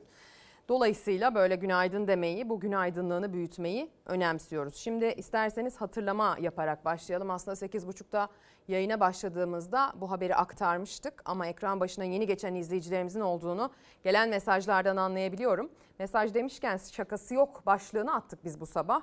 1 Nisan dedik hani şaka getiriyor akla ama içinde bulunduğumuz durum ne şaka yapılacak ne de bir şakaya gülünecek durumda. İsterseniz e, gündemi en çok meşgul eden Cuma günü itibariyle en çok konuştuğumuz konuyu şöyle bir hatırlayarak başlayalım. İyi Parti'nin teşkilat binasına iki kurşun ve peşi sıra siyasilerin sözleri salvoları.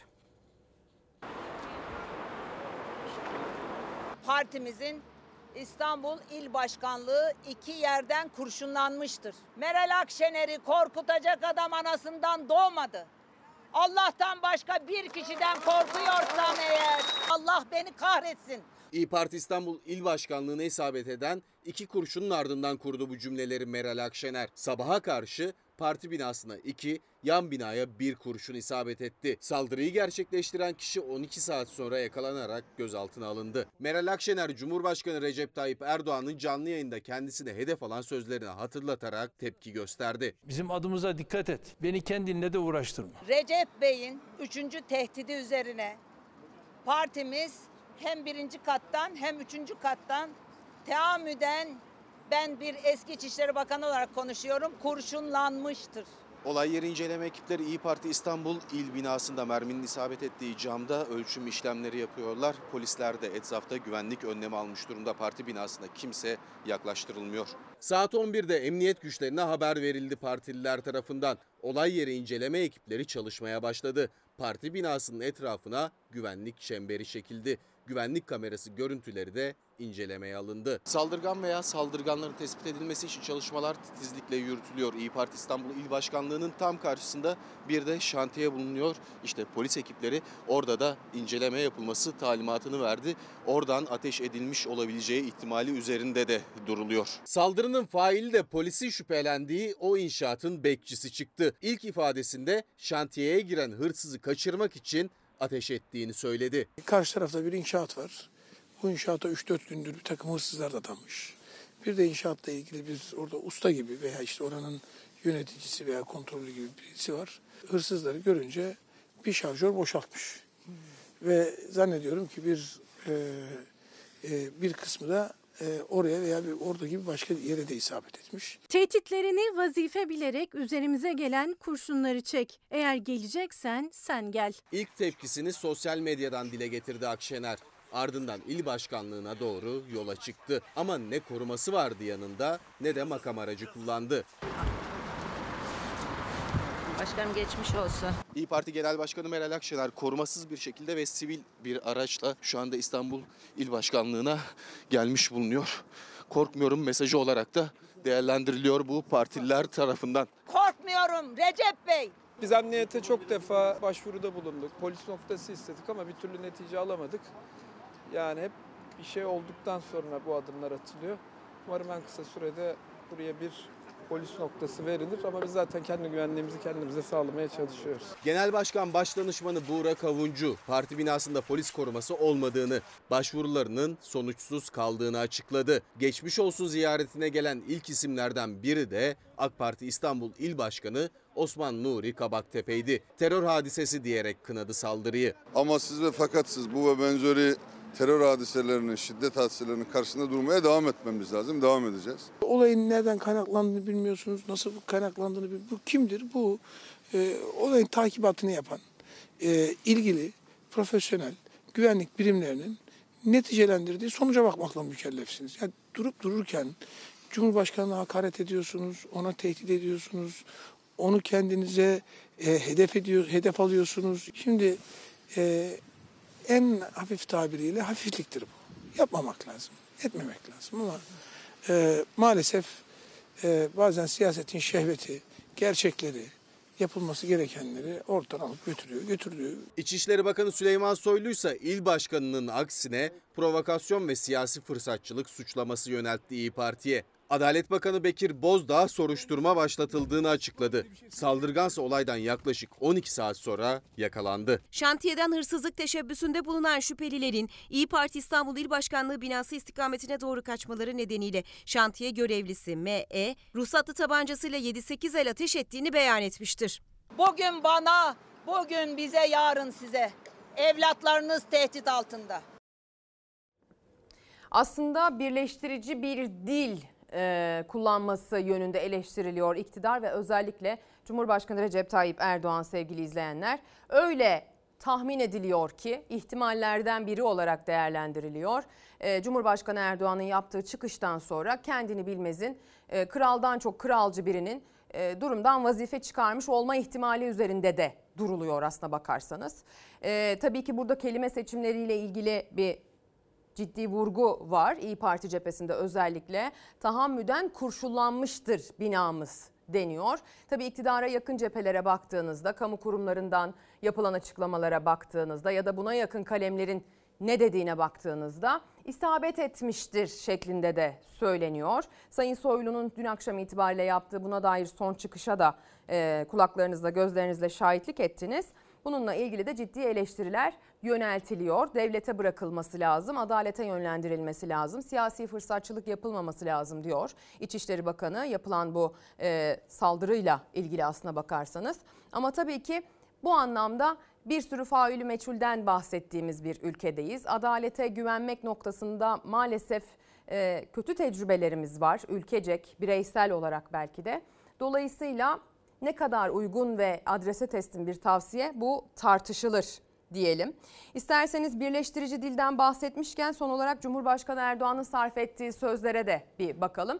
Bir de tabii ki gazete manşetlerini okumaya devam edeceğiz. O sözler aslında şimdi izleyecek olduğunuz sözler gazetelerin ilk sayfalarına da yansıdı.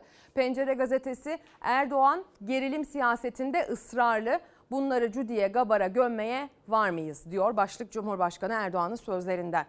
Cumhurbaşkanı Erdoğan ittifaka yeni katılan Fatih Erbakan ve MHP lideri Bahçeli ile birlikte deprem bölgesi Gaziantep'teydi. Afet konutlarının temel atma töreninde konuşan Cumhurbaşkanı yine muhalefeti hedef aldı. Hem de her zamankinden çok daha ağır ifadelerle. Erdoğan adaylığının anayasaya aykırı olduğunu savunanlara e ne oldu YSK suratlarına vurdu mu sözleriyle yüklendi. Erdoğan sözlerinin devamında bunlar ne anayasa bilir ne kanun bunların demokrasiyle falan yakından uzaktan alakası yok. Bunlar teröristlerle el ele yol yürürler. 14 Mayıs'ta bunları Cudi'ye, Gabar'a, Besler Deresi'ne gömmeye var mıyız ifadelerini kullandı diyor. Hadi gelin o sözlere kulak verelim. Daha bir masa etrafında toplanmış 7-8 kişiyi idare edemeyenlerin 85 milyon vatandaşıyla tüm Türkiye'yi idare etmesi beklenemez. Hele hele teröristlerle el ele, omuz omuza, kucak kucağa dolaşanların benim ülkeme, kilisime verebileceği hiçbir şey yoktur. Bunları nasıl Cüdi'de, nasıl Gabar'da, nasıl Tendürek'te, nasıl Besler Deresi'nde gömdüysek Allah'ın izniyle 14 Mayıs'ta da siz biliyorum ki sandığa gömeceksiniz.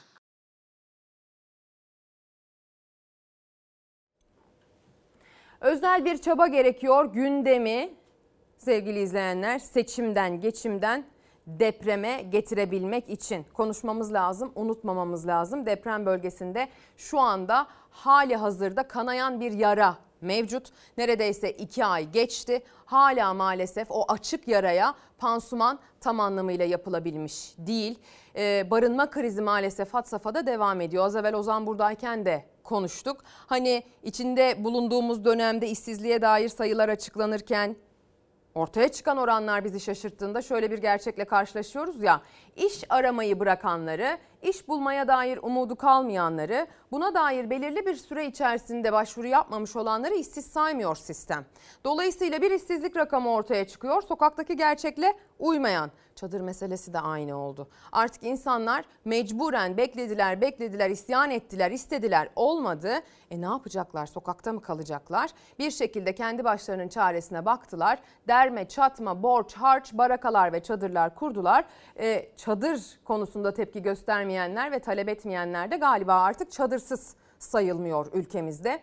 Çadır çadır dedik. Çadır talebini bu isyanı hep büyüttük ama çadırın da aslında ne kadar çare olmadığını yaşanan yağmurlarda, sellerde, su baskınlarında görmüş olduk. E yaz gelecek, çadırda olmanın başka zorlukları da ortaya çıkacak. Buna dair ilk blokta bir haber vermiştik. Bilmiyorum izleme şansınız oldu mu? Bir vatandaş diyordu ki her gün kuru fasulye yeriz, her gün makarna yeriz, çadırda kalırız hiç önemli değil de biz vatansever insanlarız.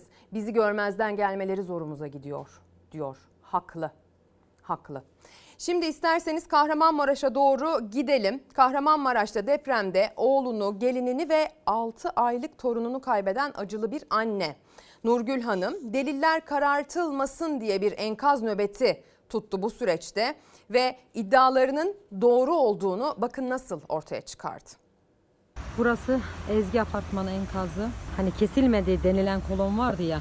İşte evlatlarımızın ölümüne sebep olan kolon budur. Enkaz başında nöbet tutmaya başladım. Delilleri kendim toparladım. Savcılığa her bulduğum delili, kepçenin ucunda her çıkan şeyi fotoğrafını çekip, videosunu çekip savcılığa ilettim ve dosyaya eklendi. Kahramanmaraş'ta depremde yıkılan 8 katlı Ezgi apartmanında kaybettiği oğlu, gelini ve torunu için enkaz başında günlerce delil nöbeti tuttu. Binanın altındaki pastanenin kolonları kestiği öne sürülüyordu. Nurgül Göksu mücadelesi sonunda kesilen kolonları gözleriyle gördü. Elindeki fotoğraf ve videoları savcılığa sunan acılı annenin iddiası bilirkişi raporuyla da belgelendi. Yapılan incelemelerde bahsi geçen kolonun yerinde olmadığı ve kesilmiş olduğu görülmüştür. 30 yaşındaki avukatoğlu Kahramanmaraş 12 Şubat ilçesindeki Ezgi apartmanında yaşamını yitirdi. Genç avukatın eşi ve 6 aylık bebeklerinin de enkazda cansız bedenlerine ulaşıldı. Ezgi apartmanı 8 katlıydı.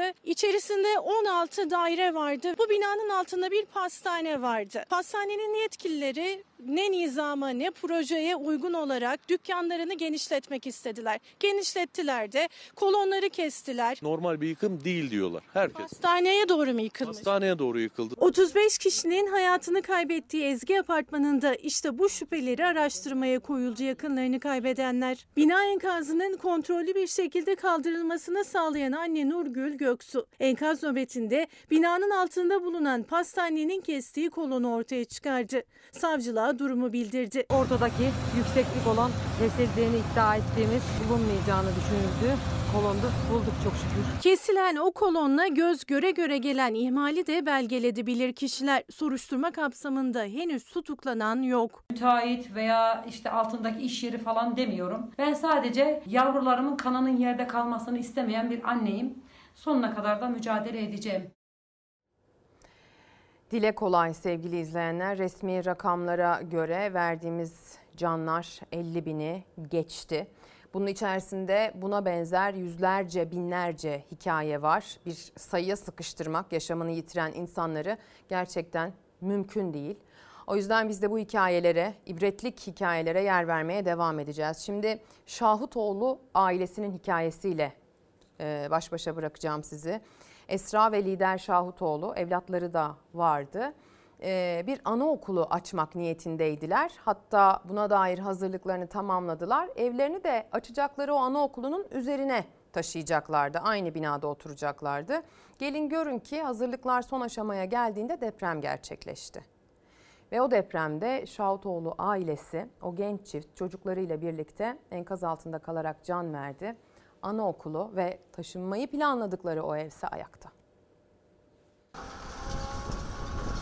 Her şeyini almış, her şeyini almış. Eşya, beyaz eşyalar işte duruyor, beyaz eşyalarını almış. Etrafında sağlam yapı yokken Arıkovanı Anaokulu hasar almadı. Ancak o okulu kuran genç çift ve iki çocuğu depremde hayatını kaybetti. Geride gözü yaşlı yakınları ve büyük umutlarla kurdukları anaokulu kaldı. Okulun üstünde de üstüne taşınacaktı. Yavaş yavaş hazırlık yapıyordu. Yapmıştı hatta. Her şeyini almış. Her şeyini almış. Eşya, beyaz eşyalar işte duruyor. Beyaz eşyalarını almış. Yani bütün ama kısmet olmadı oturmaya. En çok da bu gerçeği yaşamıyor yakınları. Evlerinden çıkıp kurdukları anaokula taşınacaklardı. Lider ve Esra Şahutoğlu çifti 5 yaşındaki çocukları Asil Boran ve 10 aylık Cevher'le enkaz altında kaldı. Hayaller kurmuştu. Hayallerini sözü gerçekleştirdi ama ne yazık ki kısmet olmadı, devam ettiremedi. Üniversitede tanışıp evlendiler. İki çocuklarıyla birlikte Hatay'a taşındılar. En büyük hayalleri burada bir anaokulu açmaktı. Binayı yaptılar. Adını da Arıkovan'ı koydular.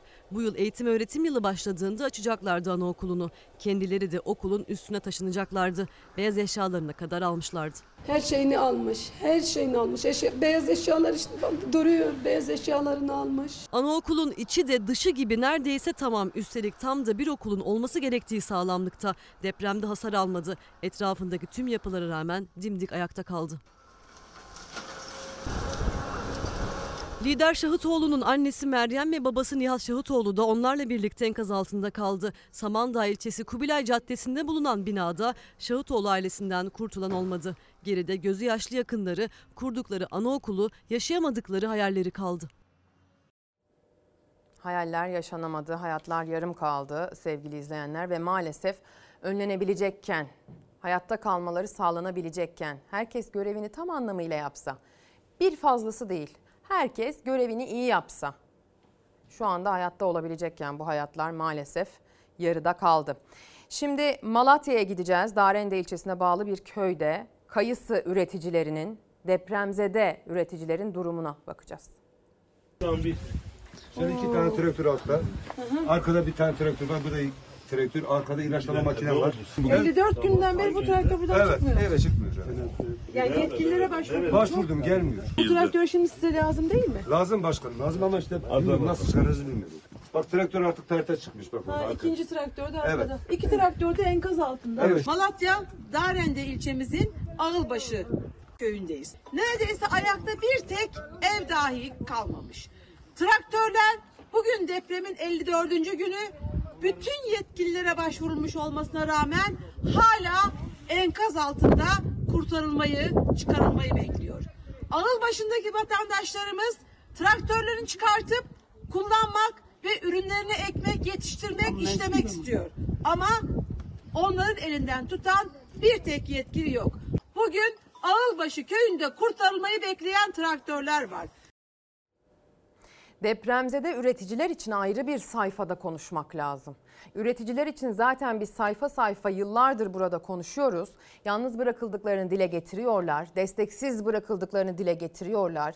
Dünyaya sattığımız, dünyaca tanınmış meyvelerimiz, sebzelerimiz, ürünlerimiz maalesef e, gereken değeri görmüyor bu ülkede. Çiftçi refah seviyesi yüksek bir hayat yaşayamadığı için biz de gıdaya her geçen gün daha zor ulaşır hale geldik. Dolayısıyla aslında çiftçi ve üretim Türkiye'de zaten bir e, problemken zaten saydığımız gündeme dair önemli halledilmesi gereken sorunlar dediğimizde önemli bir kalemken şimdi bir de depremzede üreticilerimiz var. Onlar için ayrı bir sayfa açmak, onlar için ayrı bir sayfada çözüm üretmek gerekiyor. Şimdi madem üretim dedik ve destekten bahsettik Manisa'ya doğru gidelim. Manisa deyince aklınıza biliyorum üzüm geliyor. Üzüm üreticisinin sıkıntısına ortak olmaya çalışacağız. Bunlar hepsi şimdi gitmiş mi başkanım? Evet sadece Gölmarmara'mız değil Manisa'mızın bütün ilçesi 25 bin e, ailenin tarım yaptığı e, üzüm üreticisi aileyi vurdu. E, gördüğünüz gibi bu bağda neredeyse yüzde yüze yakın. Bir tane şurada. Bir tane var o da boş üzümsüz. Hasadı göremeden üzüm dalında heba oldu. Üzümü don vurdu. Kimi bağda %100'e yakın hasar meydana geldi. Üreticinin ise ne bir sigortası ne de başka bir güvencesi var. Bu sene çöpe gitti, gelecek sene belirsiz. Şimdi bunların hepsi gitti mi? Bunlar. Bunlardan hayır hayır kesinlikle fayda yok. Kesinlikle. Ke- Bir tek olursa belki şunlardan. Yeni yeni filizleniyordu hepsi. Baharı beklerken çarşambayı perşembeye bağlayan gece Manisa'da da sıcaklıklar birden düştü. Sıfırın altında 3 dereceyi gördü termometreler. Soğuk hava dalgasıyla birlikte bağlardaki üzümler bir gecede kurudu. Aylarca didinip emek veren, artan maliyetlere rağmen ayakta durmaya çalışan üreticinin elinde ise kala kala hayal kırıklığı kaldı. Yanmak üzere, açmak üzere olan gözler bunlar da gidik. Şimdi biz sadece bunları görüyoruz ama Evet. bak Bunlar da bitik. Mart'ın 29'unda gece don vurdu. Don vurdu. 29 Gece değil 12'de. mi? Saat- Tarih evet. 29'unda gece don 29 vurdu. saat gece 12. Şu ana kadar gübresi bize 50 milyar 50-60 milyar geçik bir masrafımız var. %100 hasar var. Manisa kuru üzümün başkenti olarak biliniyor. Üzüm il genelinde 25 bin ailenin de geçim kaynağı ama hafta içinde don vurdu üzümü. Bağlar zarar gördü. Kimi üreticinin %40 ile 80 arasında, kiminin ise %100'e yakın hasarı var. Tersim yaptırmadık biz. Benim gibi herkes yaptırmadı. Geçen sene hem kıra vurdu hem don vurdu. Dolu vurdu. E, Yüzde altmış, yüzde yetmiş zarar vardı. Evet. Bu içinde kuru dedi. Bu da ondan kuru dedi. Beş kuruş para vermediler bize. Yani geçen sene Yani geçen sene Tarsim sigortam vardı. Var. Ee, hasar olmasına rağmen alamadım. Bu yılda yaptırmadım. Hem primleri yüksek diye yaptırmadım. Nasıl olsa bir bahane bulup para ödemiyorlar diyerek bu yıl tarım sigortası da yaptırmayan üretici bundan böyle yoluna nasıl devam edeceğini de bilemiyor şu an. Manisa'nın afet bölgesi ilan edilmesini istiyorlar. Manisa afet bölgesi ilan edilsin. Çiftçilerimizin bu zararları karşılansın. İnşallah. Çünkü çiftçide ne sigorta var ne de bir başka bir şey var. Manisalı üretici geçen yıl 25 liraya mal ettiği kuru üzümü 10 ile 20 lira arasında bir fiyata satmak zorunda kalmıştı. Şimdi yine depreme dair gündeme devam edeceğiz aslına bakarsanız. Suzan Şahin diyeceğim size. Suzan Şahin biliyorsunuz mecliste yaptığı konuşmayla e, gündem oldu. Yaptığı o duygusal konuşmada yaşadıklarını anlattı aslında.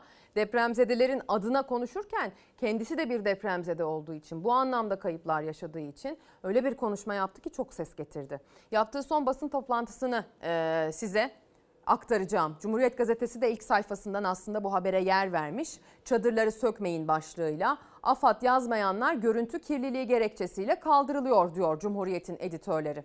Depremzedelerin barınma sorunu sürüyor. Buna karşın Hatay'da Bornova Belediyesi'ne ait çadırlar görüntü kirliliği yapıyor size daha iyisini vereceğiz diyerek söküldü.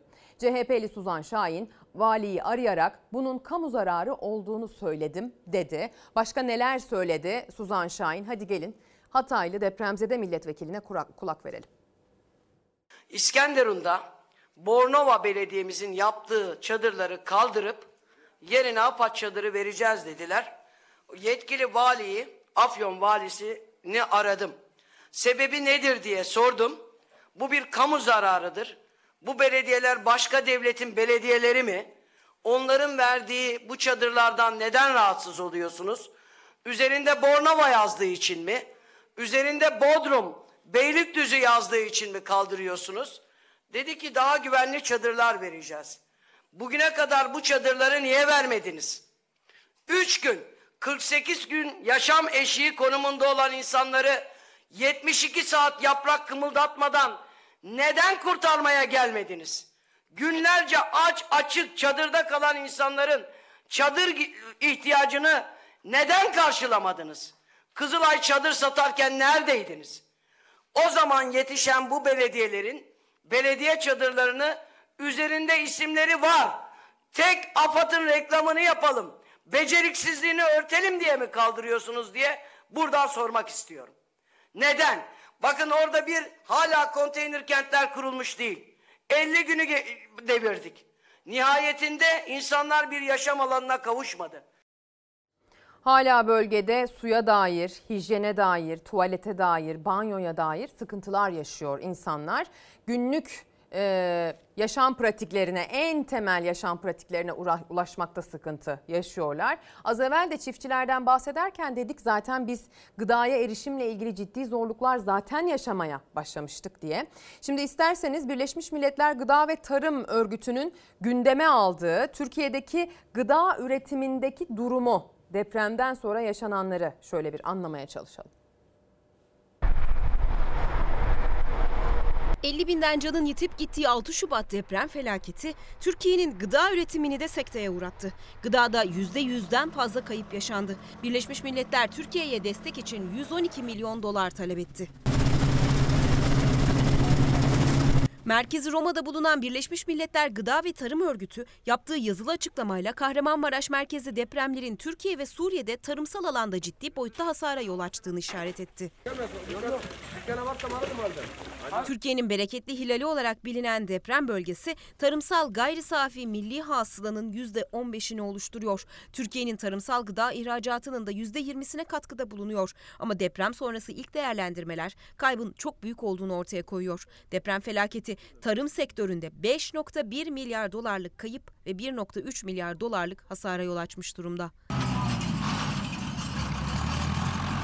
Deprem tarımla birlikte hayvancılığı da vurdu. Bölgede çok sayıda büyükbaş, küçükbaş hayvan telef oldu. Barınak ve yem kıtlığı baş gösterdi. Depremin yarattığı tahribatla ilgili tespitlerini bu şekilde sıraladı Birleşmiş Milletler Gıda ve Tarım Örgütü. Türkiye'ye acilen 112 milyon dolarlık destek talep etti.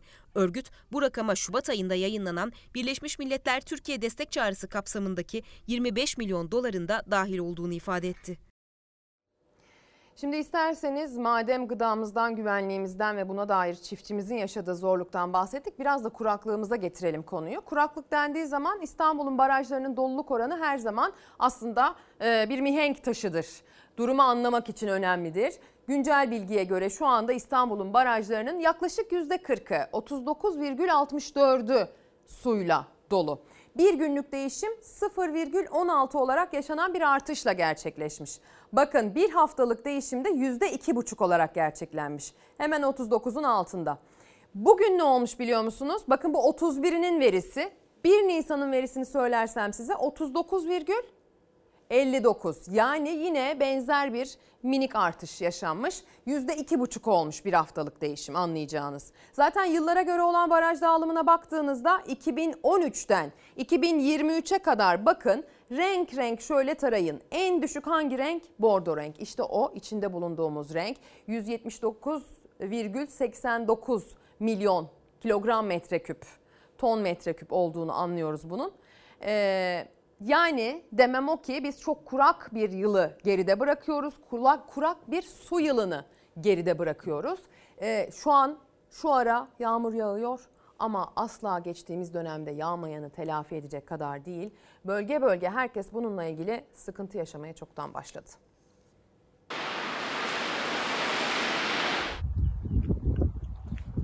Şakır şakır yağmur yağdı ancak barajlarda beklenen etkiyi yaratmadı. İstanbul ve çevresinde zaman zaman sağanak şeklinde yer yer kar şeklinde düşen yağışlar son bir haftada sadece %2,5'luk bir artış sağladı barajlarda. Yaz yaklaştıkça artan kuraklık endişesine son yağışlarda derman olmadı. İstanbul'u besleyen barajlarda su seviyesi son bir haftada %37'lerden ancak %39 seviyesine çıkabildi. Geçen yıl 31 Mart'ta %89 olan baraj doluluk oranı bugün yalnızca %39 seviyesinde. Orta ve Doğu Anadolu'da yağan karsa sevindirdi. Yağmurdan ziyade kar, yeraltı su kaynaklarını beslemesi açısından önemli. Ülkenin en kurak illerinden biri Aksaray'da beyaza bürünen illerden oldu. Ancak belediye başkanı su tasarrufu konusunda uyarılarını sürdürdü.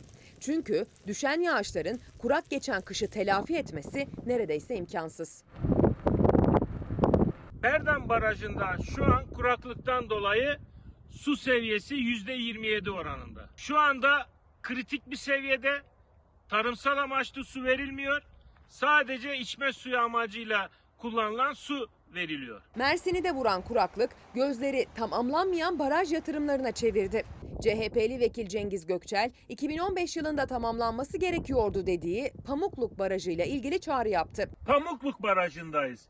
%37 kapasiteye ulaşmış. Şimdi su burada duruyor. İnsanlarımız bu suyu kullanamıyor. 2015 yılında tamamlanıp hizmete girmesi gerekiyordu. Barajın irsale hattı yatırımı tamamlanırsa Mersin kuraklıktan daha az etkilenecek. Geçtiğimiz hafta içerisinde bir çoban çok meşhur oldu. E, fotoğrafını dünya gördü diyebiliriz aslına bakarsanız. Ünlü yazar Paulo Coelho bir çobanın fotoğrafını paylaşırken elinde kendi kaleme aldığı ünlü kitabı Simyacı vardı. Hadi bakalım o simyacıyla ünlenen e, çoban Necati amcanın sevincine ortak olmaya gidelim.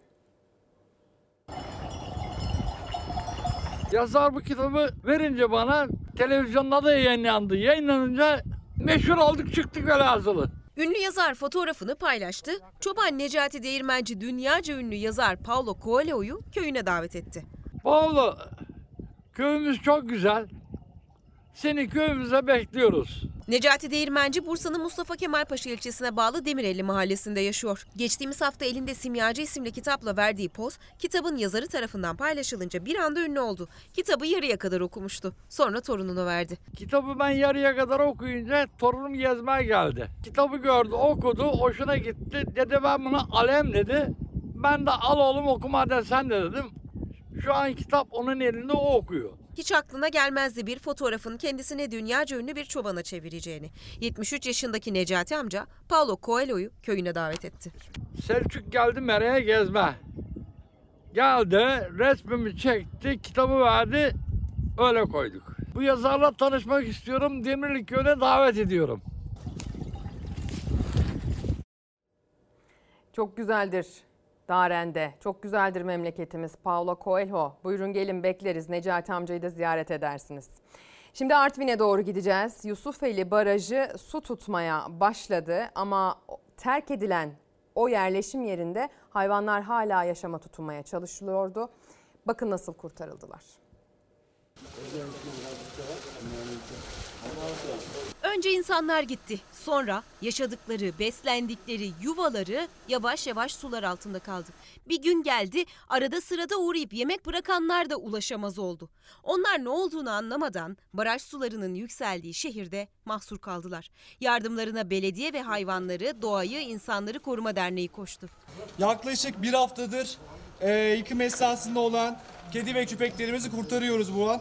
50'ye yakın köpek, 114 tane de kedi yakaladık. Artvin'de yapılan Yusufeli Barajı suları altında kalmaya başlayan Yusufeli'nde karayla bağlantısı kesilip sulara gömülen binalar arasında mahsur kalan sahipsiz kedi ve köpekler botla bölgeye ulaşan ekiplerce kurtarıldı. İki gündür Yusufeli'nde hava gerçekten sıfır derece kadar oldu ama arkadaşlara teşekkür ediyoruz bu Hayko ekibine, e, Yusufeli Kano ve Rafting ekibine teşekkür ediyoruz. Biz de evlerimiz, iş yerlerimiz burada, anılarımız burada kaldı. Gelip burada izliyoruz. Hay Allah razı olsun. Gerçekten böyle haberler olmasa gündemin kasvetine boğulup gideceğiz. Yine aslında içimizi açacak bir e, duyuruyla karşınızdayım. Sanat çünkü çok lazım bize bugünlerde. Bir kendilik öyküsü Naile Akıncı retroskep, retrospektif sergisi Müze Gazhane'de efendim. Bize de sağ olsun böyle bir kitap e, ulaştırıldı. E, bu sanattır. Buna dair dokunuşlardır. Ruhumuzu açacak, içimizi serinletecek, bu zor günleri aşmamızı kolaylaştıracak sergiler, kitaplar, filmler, tiyatrolar bu zamanlarda, bu dönemlerde sarılmamız gereken e, can simitlerimizdir diyelim. Ve o zaman, o zaman İlhan İrem'in doğum gününü kutlayarak reklama gidelim.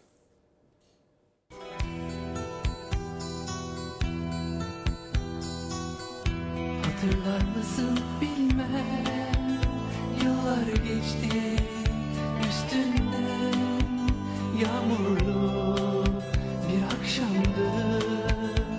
Söyledim sevgimi ben. Belki yağmurdu bilmem Süzülen gözlerinden Utanmış kızarmıştın Kaçmıştın gözlerinden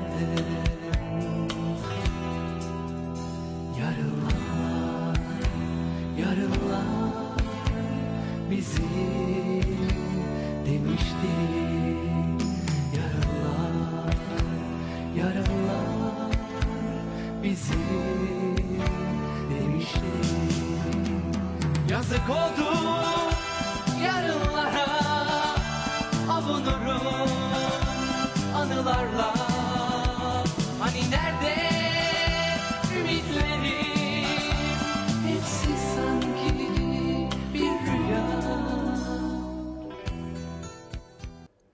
Tekrar günaydın sevgili izleyenler. Bir kez daha karşınıza geldik günaydın demek için ve teşekkür etmek için, vedalaşmak için.